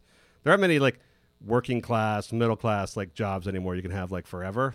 Yeah, This there are like a lot of Chili's. Is it like the Catholic Church where you can like rape someone in a Chili's and they'll just move you over to the Scottsdale location? not- I don't know if that's in their mission statement. I'll have to, have to take a look. If that's in their sliders for eight, four sliders for eight dollar deal. Uh, so she she gets tapped for this program. She goes to the interview, which I assume was with like the corporate guys, not like her people at the, her local Chili's. And she's dressed like a dude because she dresses like a dude. And they all, they come away. She claims so. She she immediately hires. She doesn't get the job, the managerial job. She isn't fired, but she doesn't get the managerial gig. And she claims that the people who interviewed her told her that she was dressed in gender inappropriately, meaning she was dressed like a dude. And her whole point was like, yes, I dress exactly like the men get to dress for these interviews. She wore a button-down shirt and slacks, and claims that that's how guys get to dress, and that's how I'm comfortable dressing. So therefore, my, just because I'm a woman, I should not be judged as being dressed inappropriately for dressing like the men are able to dress. I agree with her on that. Do you really? Yeah. Okay, so uh, uh, she immediately she isn't fired. She just doesn't get the managerial job. She immediately quits because she said she can no longer work at Chili's because of the humiliation she suffered, and she hires the ACLU to sue. To sue, it brings up the ACLU to sue Chili's for gender for gender discrimination. Uh, well, here's the point. Ch- Chili's, by the way, says they didn't tell her that she wasn't dressed inappropriately for her gender. They said she was dressed too casually. I sent you the picture. You can see she's wearing a short sleeve. There's zero chance that Chili's has not covered their bases on this already. When they have their guidelines and Oh, of their, course. uh, dre- you know how to dress book, I guarantee you it does not say a woman can't wear pants and a No. shirt. No. there's I- no way that that's accurate. No, and I assume this is how she dressed when she was a wait waitress. This is how she dresses every day of her life. I assume there's like a Chili's have to wear the, the dress code is like black pants and like blue shirt or whatever hell it is, the Chili shirt. But I assume she wore the male version of the Chili's outfit. It may be. It may actually be they both have black slacks and blue collared shirt or whatever it is. But but here's my here's the bigger point. Here's what Riley wants to know in the email. Uh, let's say they did tell her she couldn't dress like that and that she was, you know, sort of off-putting to people because she's a woman, uh, and uh, she clearly is, clearly is a woman despite the fact she has her head shaved and she dresses like a man, and they want her to dress in a different way than dressing like a, a dude. Shouldn't a business have a right to say? I mean, I are we taking away the right of a business to tell their employees how they can or can't dress? Obviously, it has to be the same for everybody in some general description. But like, so my kids go to school and they uh, uh, one goes to Catholic school they have an event. They'll say like, girls should wear this, boys should wear this to the event, right? It's like a mass. Boys need to wear collared shirts and slacks. Girls can wear they allow them to wear slacks nowadays in 2019, but they have to wear something else, and they would not let a girl dressed in boys' clothing go to the service. Is that like now not legal for if you run a business to tell your wait staff and manager staff, especially in a in a service business, how you want them to dress? Um, I just I don't think it happens. I think there's a certain standard of of appearance. I mean, I've worked in restaurants and the manager was uh, not a butch woman, but not especially. She's a hot, she's a, you know, an attractive, normal woman, and she had big tits, and she would wear a, a tucked in shirt and slacks, essentially the same um, clothes that I would wear, except tighter. And uh, no one said, you know, you have to wear a, a, a bra, but No, of know, course not. Of course not. You want to say you want to say it's not it's not like okay so men have to men have to wear this and and women should wear this. And if a woman doesn't want to dress like the woman that doesn't mean she can come in in a fucking clown outfit. I mean I- Well- I, just don't think I, I think there should be standards of presentation which i'm sure there are. You know you have to have it ironed. It has to be clean and and buttoned to a certain level and all that I, I guarantee if she was just doing what the men were doing, I don't think that's she has to button issue. she has to button her shirt all the way to the top like a like a lesbian. That's just that's mandatory. I don't know. I mean, the, let's say it's the gro- let's say it's the, the most let's say it's exactly as she says. Let's say that everything she's saying is true and Chili's is not telling the truth, and that they want women, female employees, to dress differently than their male employees. Not anything showy or exaggerated or sexualized, but just to not dress exactly like male the men dress. Yeah. So, so let's say you ran an office and you had like an ad agency and you were doing presentations with clients and you didn't want your female employees dressing in men's suits with ties and looking exactly like the men. Shouldn't you be allowed to do that? I don't think so. Not, Really? not in this day and age. I Well, mean, no, I mean you're saying what's based on the law, but I mean, realistically, isn't that telling the business a little too much about like what they can, how they can and can't tell, set a dress code for people? Uh, I mean, I get what you're saying in that there should be a line there somewhere. I just I think this should fall within acceptable. I mean, restaurants, and I'm sure we'll see this, but they they've gotten a lot of pass on this, and I, I don't know what the precedent is. I I guess it's because they have a brand, but obviously. Some trans person has applied to Chili's, right? I, I'm sorry, to uh, Hooters, and and uh, and I know obese women have, and And dudes too. and dudes, and they you know they say, well, we're not hiring right now, and then if uh, smoking hot shit comes in five minutes after, it turns out uh, they are hiring, but of course, of course. but you know we're not, we're not going to see anytime soon a fat hairy guy. Uh, as a, as a Hooters waitress wearing the short shorts and the and the tank top, are we? Uh, I, I really hope not. I mean, the point is they, they, they hired this woman knowing she's a lesbian, obviously. and She's out out lesbian and butch, and they had her wait, and they invited her to be in the managerial program. So it's not like they're discriminating against her; they're giving her opportunities. I think their thing is a superfi- is a is a really superficial issue. Uh, they're not against, they're not saying we're against lesbians, we're against butch lesbians. We're just like we want you to dress to appear a certain way. And it turns out that this job, she, the managerial program, they also do the bartending. The swing shift manager does bartending often, and she's saying they they want to hire me because they felt I would be off, I would be off putting to you know the guys who go to the bar there. But she was was like- waiting tables wearing the same type of clothes. Yeah, but I think the bars. I think I think when they as she as she moved up the chain, then maybe they cared, maybe they didn't care, but they just said this to her. Uh, they they said it. By the way, they said she dressed too casually. They didn't say she dressed too butch. They said she dressed too casually. Was her comment? She was the one who inserted the part about how they said it was gender in, gender inappropriate. But if I'm running a bar, don't I want the hot chick in the in the in the tank top behind the bar to make myself a lot more money? Oh, of course. And if you were running a bar and it was your bar, that's exactly what you would do. But you're working for this giant corporation, and you your only job is to tote the line and, and cover your ass. So, in that case, you'd probably just have to bite the bullet. Well, they, Um, hi- I mean, they hired her, and they and she worked there for three years, and by all accounts, had a great experience. And they invited her to be one, as one of their top wage staff to be in the managerial program. So again, it wasn't like they're discriminating against her. They're just saying at this point, if you're going to be the real face of this restaurant, we want you to look a little less butch. I, I just I wouldn't think that would be a good idea. I, I, I don't know if you're saying it's, is is that wrong? Um, Well, I would say, I- should, do you think a business should be allowed to say that to? And forget the existing laws. Do you think a, a, a restaurant sh- or bar should be allowed to say that to their employees? no, and I don't think a bar should be able to not allow service to black people, for example. I mean, Yeah, well, that's uh, th- th- that's different than a dress code. It's a little different than the, the race. I don't think the. I know you have a problem with dress codes because you've not been allowed to wear shorts to your to your favorite bars. I would bet that. yeah, that's true. So Matt, the best part of the story is this woman who works at Chili's as a waitress uh, is uh, claims in her in her publicity thing put up by the ACLU that she was just about to buy a house with her for herself and her nine year old. Which I guess it's because I'm in, we're in LA and I'm kind of warped about the whole thing. Maybe in Phoenix the real estate prices are differently.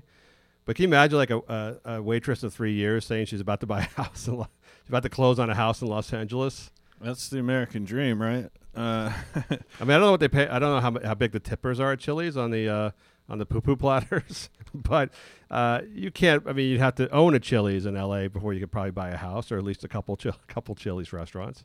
well, no matter what town you're in, you probably couldn't be a full time waitress at Chili's and live with a kid and save up enough for a down payment on a house. I wouldn't think so. I wouldn't think so. If I you started with zero.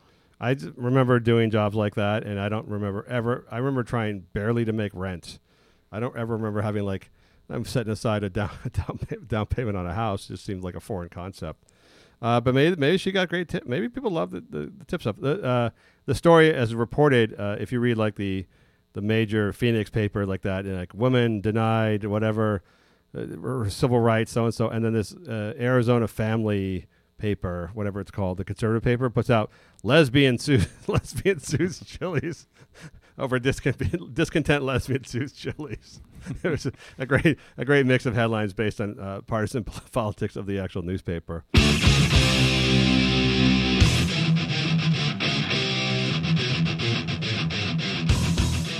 Matt, let me ask uh, you about the NFL. Uh, you don't watch football uh, in particular because uh, you're uh, too beta.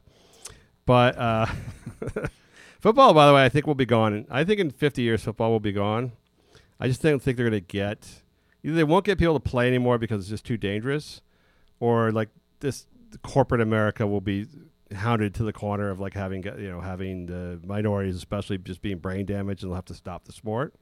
I was talking to a football ex football player yesterday actually and he was he played professionally for 10 years and he said he had 6 concussions. I'm quite sure it was more than that. Yeah. Um and he could understand everything I was saying. He was sharp mentally, but he he couldn't barely talk or remember anything. And it was sad. I mean, he, this is a, probably a 56 year old guy and it was it, this is clearly a result of, of football. It was it was really sad. I mean, he couldn't. It, it took him three times as long to formulate a sentence as it should have. Yeah, I think, and actually, the interesting part about the CTE stuff and the concussions uh, is that I saw Richard Sherman give a little speech about this. Is that what's happening now is a player because they've got the targeting and anything to the head, they're trying to they're overreacting. I guess reacting responsibly, but somewhat overreacting to the head injuries. Is that now guys are taking out other guys' legs? That's the only way to tackle people because you've got to make sure you don't get anywhere near the head. And he said there's just a dramatic. He was pointing at a dramatic rise in, in knee and in knee and ankle injuries. And yeah, and so he's saying like, and guys don't the cornerbacks like the defensive backs always wanted to go for the upper body because as brutal as it might look, it actually didn't take guys out of the game. Uh, I mean, maybe when they're 56, they they couldn't they couldn't read or write anymore, but they weren't like le- you know they weren't missing the whole season because they got you know uh, a hit in the head. So now they're taking out legs and knees, and now you're having all these pla all these players going out with like ACLs, torn ligaments, and damaged, fucked up knees, and their careers are ending, or they're, and or they're not playing for whole seasons because the defenders now have to tackle them, and they still have to tackle them violently to get them down uh, below the waist. So it's it's sort of a catch right here, which is why there may never be a resolution to football that's actually not killing slowly, slowly yeah, I mean, we can you know switch everything around and change different rules and everything, but th- the point of the game is to s- tackle the other guy and, and smash into the other guy and gain. I mean, it's by nature it's a sport where there's one there's two sides and they are colliding with each other. So you're never going to stop that at high the at high point. speed at high speeds. Yeah, it's the point of the game. Yeah, it's like Demolition Derby, which I love. I don't know why ESPN doesn't show that anymore. It's so we need more of those. it's so much better than watching Serena Williams with her bad, fat ass. Those are great. I want to see those back on TV. Uh, ESPN in the early days when they had motorcycles on ice, that was my favorite sport to watch. I don't remember that. Motorcycle when they put these spike tires on on the motorcycles and they race around an ice track. Sounds awesome. It was just uh, they do in the uh, Winter X Games. now, I think they have snowmobiles, snowmobile racing. It's kind of the same, but motorcycles with spiked tires on ice. That was amazing. I love that shit. Uh, so Common, the rapper, says he's he's uh, he was interviewed. He says against the NFL, uh, they're asking always in relationship to Kaepernick. Everything has to be Kaepernick uh, because they don't support black people. Uh, is there? Uh, and I did I did a little I did a little research, one minute of research, and found that uh, the NFL is uh, the largest employer by salary of, of black Americans, private company in the, in the country. It's like Wow. three and a half billion dollars. Now it only goes to a few people. It only goes to a few people. It's not like they're a massive employer of, of, of black persons in the country, but the uh, black employees they have make millions, make many millions of dollars, and they have enough. would stand to reason. I guess. Yes, I mean, it's not like it's not really helping the black population in general uh, as an employer, but it is actually they are the largest, three and a half billion dollars or so in sa- in salary per year. Second is Def Jam. Second, is just I think it's just Jay Z himself. It's just Jay Z himself, but it's not like Microsoft is doing that. It's not like anybody else is doing that.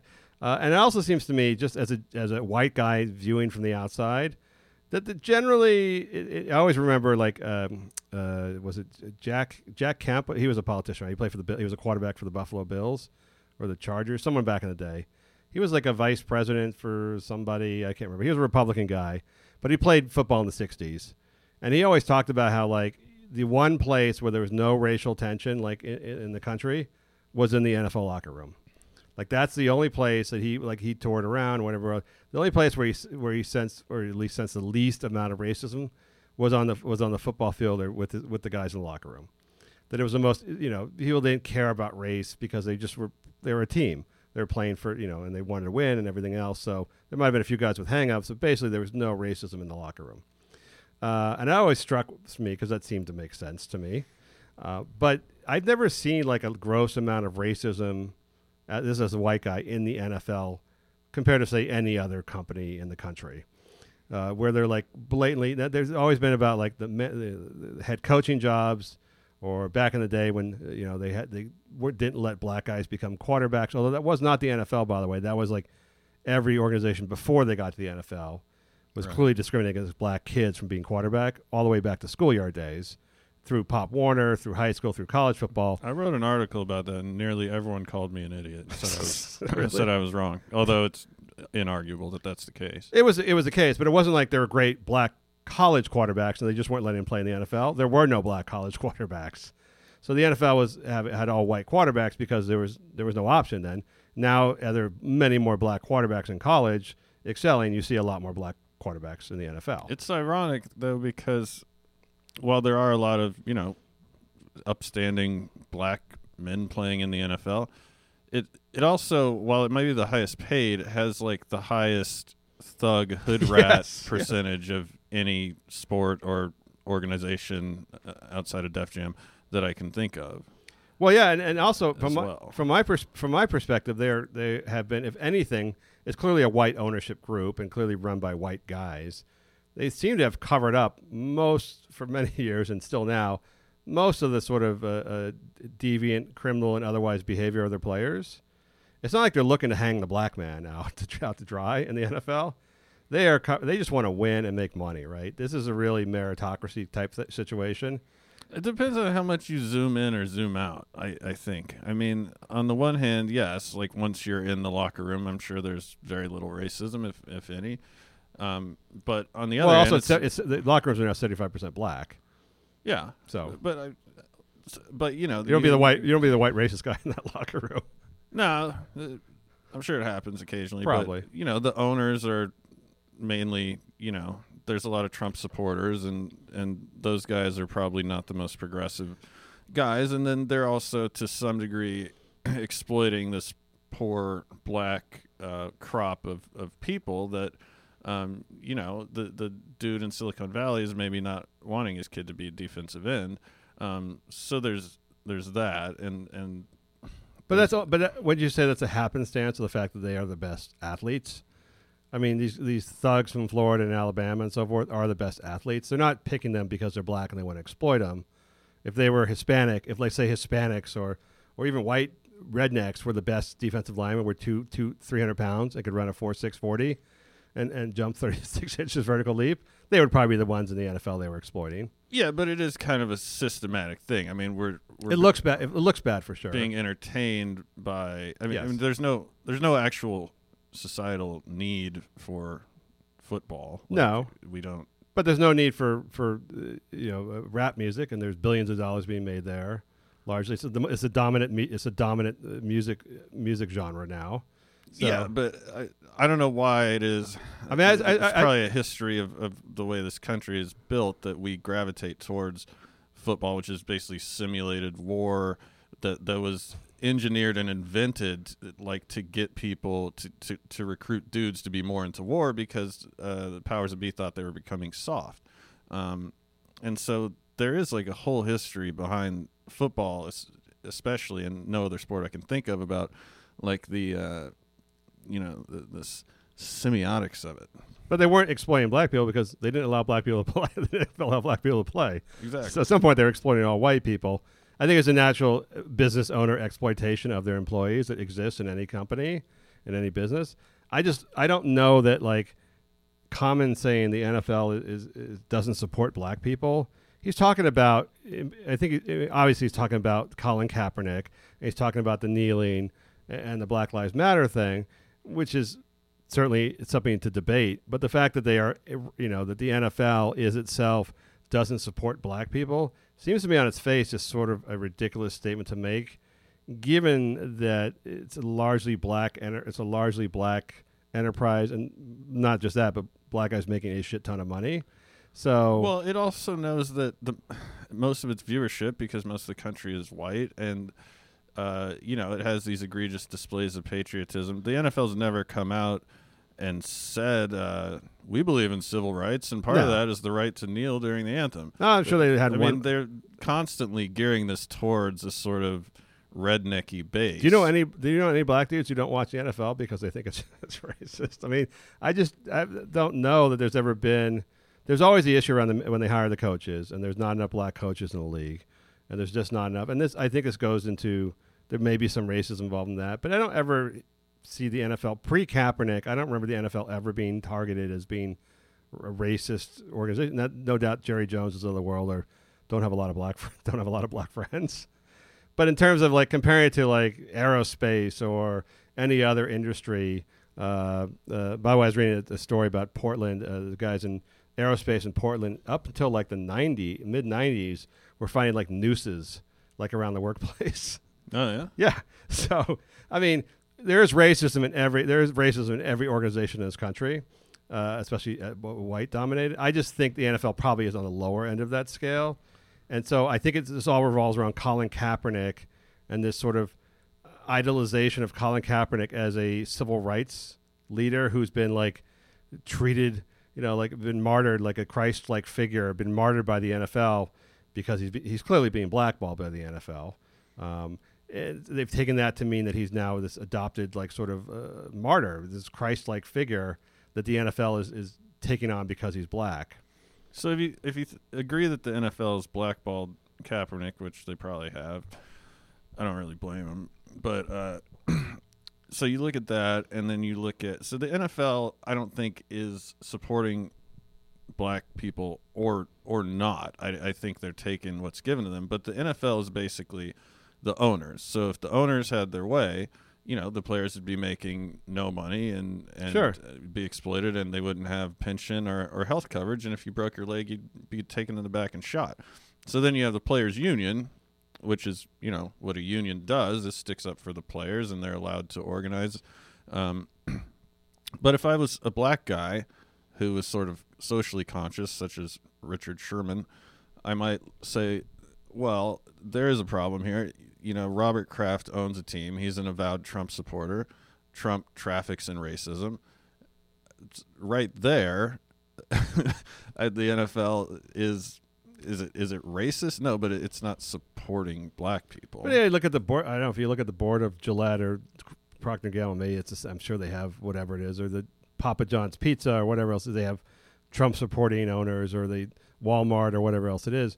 But you don't really. I mean, people don't think of that organization. I mean, I know there's some people that protest them. Don't think of the organization as racist because they also have 140,000 employees. And they sort of look at that level of are the stores discriminating against people? Are the managers discriminating against people?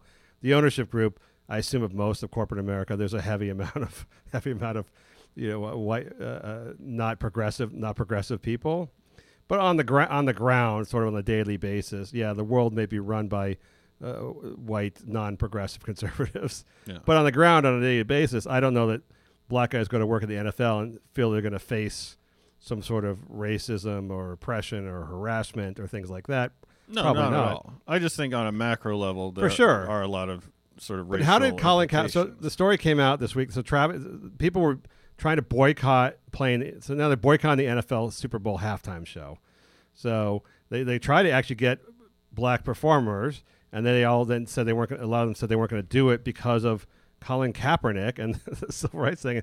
So Travis Scott, the rapper, is going to perform along with Maroon Five. Can't wait to see that. Uh, but apparently, Travis Scott had to go see Colin Kaepernick to get his sort of uh, uh, anointment, like uh, his, his, like going to see the Pope to get his permission that it was cool for him to do it, even though he's a black guy who's going to play for the NFL. How the fuck did Colin Kaepernick become like the the gatekeeper uh, of what is appropriate for for black artists or black anybody in relation to the NFL? Well, he went on record. He started a movement. He took a stand. Coincidentally, right around the time his career was over. yes, Uh, got himself a fat Nike contract, and um, banged a lot of models. grew an afro overnight. Yes. Still unsure if those are transplants or what happened. You still always got to remind remind yourself that he grew up in a dairy farm in Wisconsin. yeah, and with his adopted adopted white parents. Not not to hold that against him, but he did grow up in just about the widest possible environment uh, available in this country. I have no idea how he's become this symbol. I'm trying to think of like positive, cool black people to be looked up to. I, well, it used to be so. It used to be Jim Brown. Jim Brown for many years Mhm. was the guy. The Well, ex. he's still alive. he's still alive, yeah. But he's. I, I actually saw him in the airport like a year ago. He's, he's hanging. He's yeah, barely. I saw him in Louisville a few years ago. not hang, he's he's he's an older guy now. And by the way, the legs are all fucked up. But he was like always the after his career, he was like sort of the Muhammad Ali of the NFL. He was like the black, you know, civil rights leader that had legitimate had a legit, very legitimate NFL career. And and uh, now it's Colin now it's Colin Kaepernick who is And a legitimate political Yes. career, sort of. Mar- he, was marched he marched yeah he marched with Dr. King. I mean he marched in the civil rights movements. He put himself out there. He wasn't didn't put himself out there to the extent that Ali did. Uh, he didn't go to prison, but I mean he was He didn't go so far as to kneel during the anthem, no. and then make a commercial that he got paid for. I just because I'm a 49er fan, I just remember Colin Kaepernick just being a good then then progressively less good quarterback, and that's just always how I thought of him as like just another one of those quarterbacks in the NFL, and not as a black civil rights civil rights leader. That to me, it's kind of buffoonish that he is now this uh, uh, the, the guy you have to pass through the gate to get acceptance to do anything with the if you're black to do anything with the NFL. May, uh, who knows? Maybe maybe uh, Adam Levine had to go to him too before Maroon Five si- signed on, but he doesn't. He doesn't have. It's the old days of like Jesse Jackson or Al Sharpton, where you had to go get their approval before you did something. But at least those guys, as corrupt as they may be, had some sort of long history of civil rights uh, preaching. Kaepernick, as far as I know, before he did the kneeling, had none, and that was only three years ago. And since then, he's been just having lots of sex with lots of lots of models and doing Nike ads. Not saying he doesn't. Ha- not saying his heart's not in the right place, but how did he get to be the well, gatekeeper? just I don't know that he has like a sort of mission statement or or playbook for for this either. I No. mean, I don't know what he's really gone on record about. We all know that um, racism is bad and that black people shouldn't be getting shot. Although most NFL fans don't really agree with that. I don't know most some some, some Yeah, sizable, Philly- sizable enough that the NFL is siding with them. Philly fans. Um, The NFL, I- honestly, honestly, I mean, I think honestly, the NFL just wants to make money and doesn't want controversy.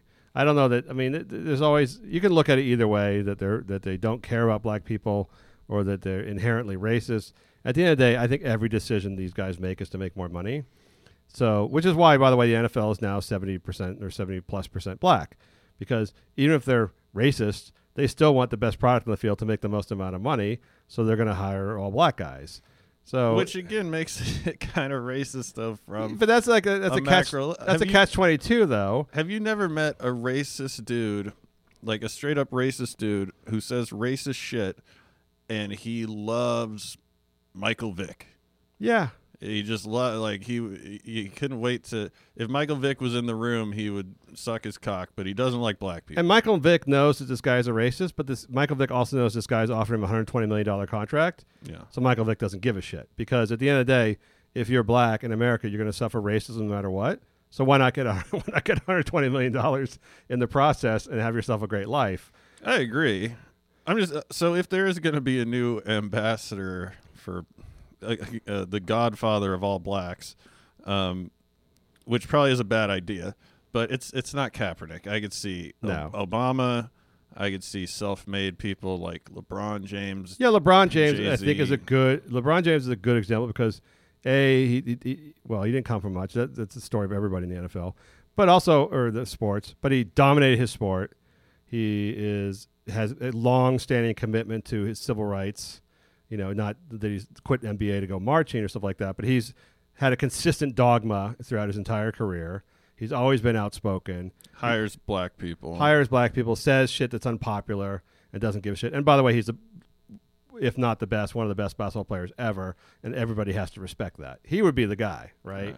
That equivalent in the NFL would be the guy.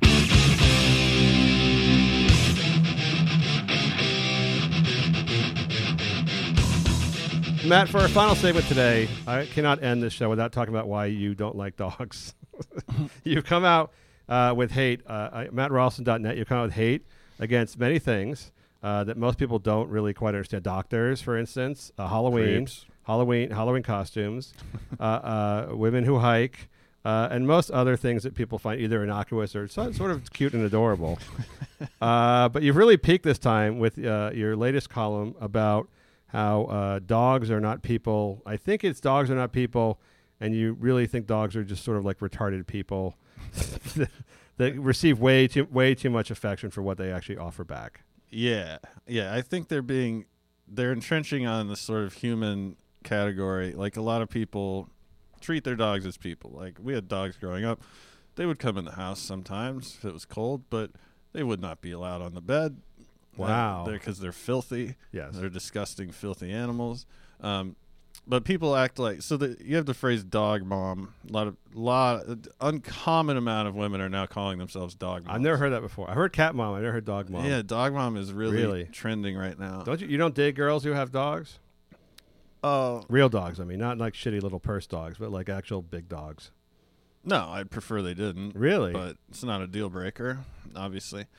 Um, no, because they always the dogs always around. Dog, I mean, just the amount of microbes that dogs are scattering around a given uh, dwelling is is staggering. But You really think it's worse than the guys you ever to watch football on Sunday? Yeah, but it's a different biome, so Okay. um, you know it could really affect a lot of things. But I don't. Again, I don't care about that. The hair is disgusting. They often shit and piss in the house. I'm assuming your dogs do that from time to time. No, never once. They're very nice dogs. I'm a dog. Per- I'm a dog. I, I understand the thesis of your point, which is that some people get way too carried away with their relationship with their eh, their pets in general. The point is, is if you're considering a dog a member of your family Yes. and a sort of a, a person, you know, that is the weirdest, grossest, creepiest person of all time. Because if your friend, if that's your buddy, I like, agree with hey, you. I my agree with buddy you. Jason. Yes. Uh, yeah, he he licks his balls and his asshole while we're watching the game. I thought about that. You're saying if you couldn't do that, you would you wouldn't do that. Um, no, but it wouldn't be Probably socially feels, probably, acceptable. probably feels good. Well, no, the well, dog, yeah, I could sit here jerking off if I. dogs are not. Well, you could be like Louis Louis C.K. Dogs are not socialized like humans are, so they don't understand that they can't shouldn't lick their nuts in front of other people.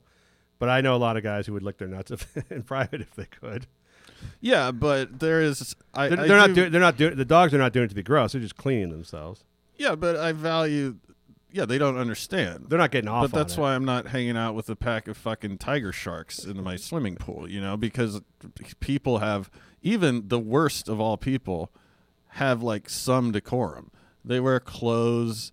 They they don't try and eat your food when you look away most of the time. So dogs are not don't have the intelligence level of even a basic, even an idiot human being, which is true. They have like the, the intelligence of like a 14 month old child or whatever it is, some level of something. They they're not. They actually domesticated dogs couldn't take care of themselves in the wild, but if wild dogs obviously can take care of themselves in the wild, but they don't have the intelligence level of, of even a moronic human being. Yet, Matt, let me point out as a dog person that uh, uh, they offer other things to people, which is one, they don't talk, which is a great benefit. bark. Yeah, if you started hooting and hollering when the, when the mailman just came up recently, Yes. I, I wouldn't. but they only bark like ten minutes a day. So the one of one of the things people like about dogs is they they don't certainly they don't talk back, but they don't talk. And a lot of guys, I don't know why women like dogs so much, but a lot of guys really like a companion that doesn't doesn't speak. I mean, I think in a, in a secretive poll, if men were asked if they would like their girlfriends or wives just never to speak again, they they would probably a lot of them would choose the complete mute, the option of, mute, of the complete mute. Right. So a lot of men are very solitary creatures, and they may want one other person in their life or one other thing to relate to, but they don't want to talk yapping all the time or talking all the time. So a dog offers that. A dog offers opportunities for uh, exercise and outdoor activity. we'll get a sex doll if that's your criteria. But, okay. unlike, unlike American, unlike a lot of young American males, dogs prefer to be outside than they do they do inside. They actually like to run around outside. yeah, they like. they don't play outside. video game. They don't play video games and hang out watching t- watching TV.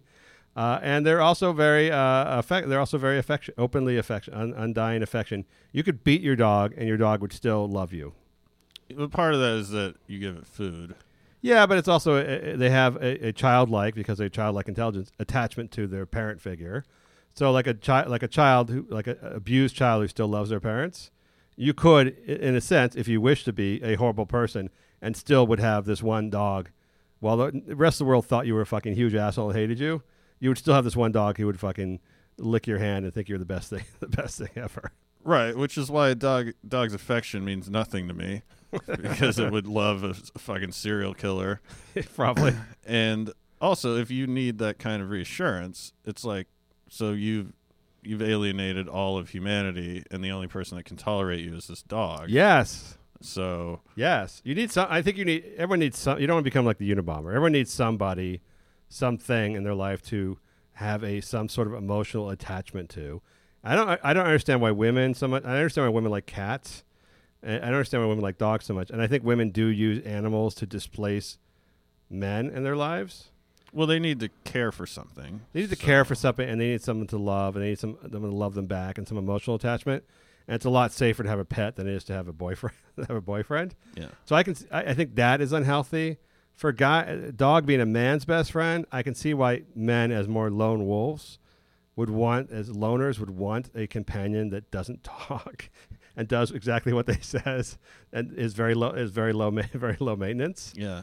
Uh, not you know they shouldn't have sex with the dog, but uh, they and the, dog, the guys still need to have sex. But in terms of the other things that women need emotionally out of life that men don't necessarily need, uh, the dog provides enough of that to a man. To a man. I just thought of a great idea when you were talking about um, how a lot of men would sometimes prefer their their significant other shut the fuck up for a while. Um, so, do you know when? Have you ever done this? Uh, I I haven't, but it's Valentine's Day or Christmas and or your birthday, and, and you say, you know, this year. Um, I'm in, instead of just buying something, I'm gonna take out the trash every day for a month and uh, something like that, or I'm gonna cook dinner once a week this whole year, some something like that, right? Uh, so I'd be like, that's a, that's a fantastic gift, and um, so for me, I'm gonna have a mute button. Yes. So like one night a week, when I you know when I push the the, the button, you uh you don't talk. Uh, Wow. Now no one would be able to actually handle that, No, um, man or woman, no one's gonna give you that gift, Matt. and it would backfire, and you would be seen as a misogynist and uh, You know who that you know who that would work with? Hmm. A dog. you know, so my dogs were being very annoying and barking, so I I ordered them to the back of the house and closed the door. What you want? What you want that? What you want? What you want? Someone in your life like that, who like is being annoying, and you can just tell them to go in the back of the back of the house and close the door. And by the way, while they're back there, all they're thinking about is what did I do wrong? probably Not what an asshole that guy is. What they're thinking is like, I can do better. I can do better next time. I can make him happier. I can make him happier next time. Uh, yeah, I get It's sort of an point. ideal. Rela- it's sort of an ideal relationship. I look at it as as like choosing to have a severely disabled child, Mm. and uh, so you're like, uh, "Hey, why'd you buy that disabled child?" You know, uh, it wasn't an accident. It's not like you came and your wife and you had two dogs, right? so, yes. like Well- Matt, why did you go purchase that? You know, that seems like a weird purchase. You went out of your way to and you know to tr- to get that, and now it's like, so are you gonna come uh, to the bar after the game? No, my uh, severely disabled child uh, has been locked in my house all day. Uh, some people call it abuse. I don't know, and uh, you know, I have to go change its diapers, take it outside to piss, and um, you know, and and no, I can't go on that vacation either unless I hire like a you know a, a social worker to uh, be around my house while you know these are all things that I look at as chores feeding it taking care of it It's very, it's very for the amount of affection you get in return for the amount of effort you put out. It's a very dramatically uh, a relationship that favors the, the human being most definitely. You feed the dog once or twice a day. Uh, if you have a yard, if you don't have a yard, you take it out to walk and take a shit, and that's about it. I think men would ideally see that as a perfect as a perfect relationship, and for that, the dog for the next fifteen years will will love you uh, uh, and, and, and do whatever you say, follow your orders, and do whatever you want, and love you undyingly, no matter what. But I do agree with you that once you get past a child a, a childhood age, you know, children see the animals as part of the family. If you're an adult and you see it that way as, as human beings, that is wrong. That's weird. I agree with you on that. Like it, it, that's that's there's something unhealthy about seeing an animal as a person, whether it be the PETA people or the people who go to protest at Disney animal movies or the people who want to save the the seals or whatever like that. The people who see animals equal equal to human beings as adults once you're past the age of say 12 or 13 then you have some sort of emotional you have some sort of psychological issue with not handling real human relationships yeah because if you're seeing the dog as an adult and you know you have it tied up outside the Trader Joe's and now it's helping a four year old to walk Yes, by. yes. you know we have to put your dog in in prison actually if it's a person well I, so I, I've it hit my dog i've hit my dogs before when uh, especially when they're younger when training them and i don't hit them beat them like i just hit them on the snout to like train them. And my daughter would if she saw me would get really upset like as if i was beating a person. I wouldn't beat my i don't beat my kids when they don't follow instructions. But you got to be able to hit, hit you got to be able to hit your dog and I know people, some people disagree with that but they're an, they're animals and in some parts of the world large parts of the world they eat them and in other parts of the world they're just used for for, for work they're just work animals you come from the fucking call of the wild area so you know that yeah um, but I bet that I bet those fucking uh, uh, dog slider people lo- sleep with their dogs. They love their fucking dogs. They do, but they they they have respect for the they do. They love their dogs, but they they don't think of their dogs as part of their family. They don't sleep in the ma- in the big house in the master's house. No, they think of it as a dog, like an inferior thing that happens to be very loyal and serves a purpose. I think men get the different distinction. I think women have a tougher time not seeing family. Everything everything is of their family. But I will end on Matt on this a dog note. I think it might change your mind. Uh, my wife was at her friend's house uh, the other night, and they have two, uh, two or three dogs, I think, and one male dog and two female dogs. And this the female dog in the house com- routinely comes over to the male dog. The male dog will lay on his back, and the female dog, so signaled, will come over and start blowing the male dog. Really? yes. Huh. Like legitimately full mouth around penis. Uh, in, in the act of oral, uh, uh, cop- they don't know what they're doing, obviously, but in the act of pleasuring the male dog. Are the friends like, stop this, or this is you guys got to see this trick? Yes, the latter. Oh, A- And uh, uh, so, and the dog, so the male dog, whenever the male dog signals the female dog, he rolls on his back. Uh, he gets a Hummer. So I hope that changes your hope that changes your opinion on on dogs being better, even better, perhaps than, than human than human beings. I had no idea they could blow each other. Yes. You stepped up a I've heard the licking before. This actually apparently is a full on a full on uh, uh, uh, fellatio. So uh, you know, You think it's kind of toothy? I don't know. I don't think the male dog cares. I think he's just really. Uh, let's face it. If you're a male dog, you know how hard it is to get a blowjob. How hard it is to get a blowjob.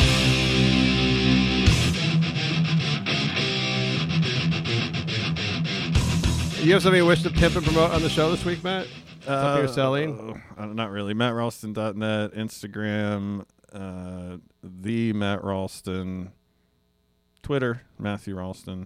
I gotta send you some Fuck Serena, Serena, Facebook. Serena with some Serena Williams pictures. Yeah, you I gotta find some. I, I literally was like, as much as we make fun of Serena Williams all the time for her body shape, this one like, I just literally like like a noise came out of me when I saw it. It was like it was like I thought like I was seeing like a like some sort of weird like having I rub I actually literally rubbed my eyes like in the in the car in the cartoons like to see if I was seeing straight. like almost as if It's so when exaggerated. you saw Andre the Giant for the first time. yeah, like is that real? Is he on stilts or Is some it sort of? that? Is it that uh, jarring? Because Well, it's not because she was already, she was already the biggest person in tennis before, but now she's like the really really biggest person in tennis before. right. So, like, if if uh, you know some tiny tennis player turned out to be enormous, then it would be sh- more shocking. But this is like, oh my God, I'm pulling pictures of right now. All right, that's our show. Last Man on Earth. Talk to you next week. What makes a man? Is it the power in his hands? Is it his quest for glory? Give it all you got to, to fight to the top so we can know your story.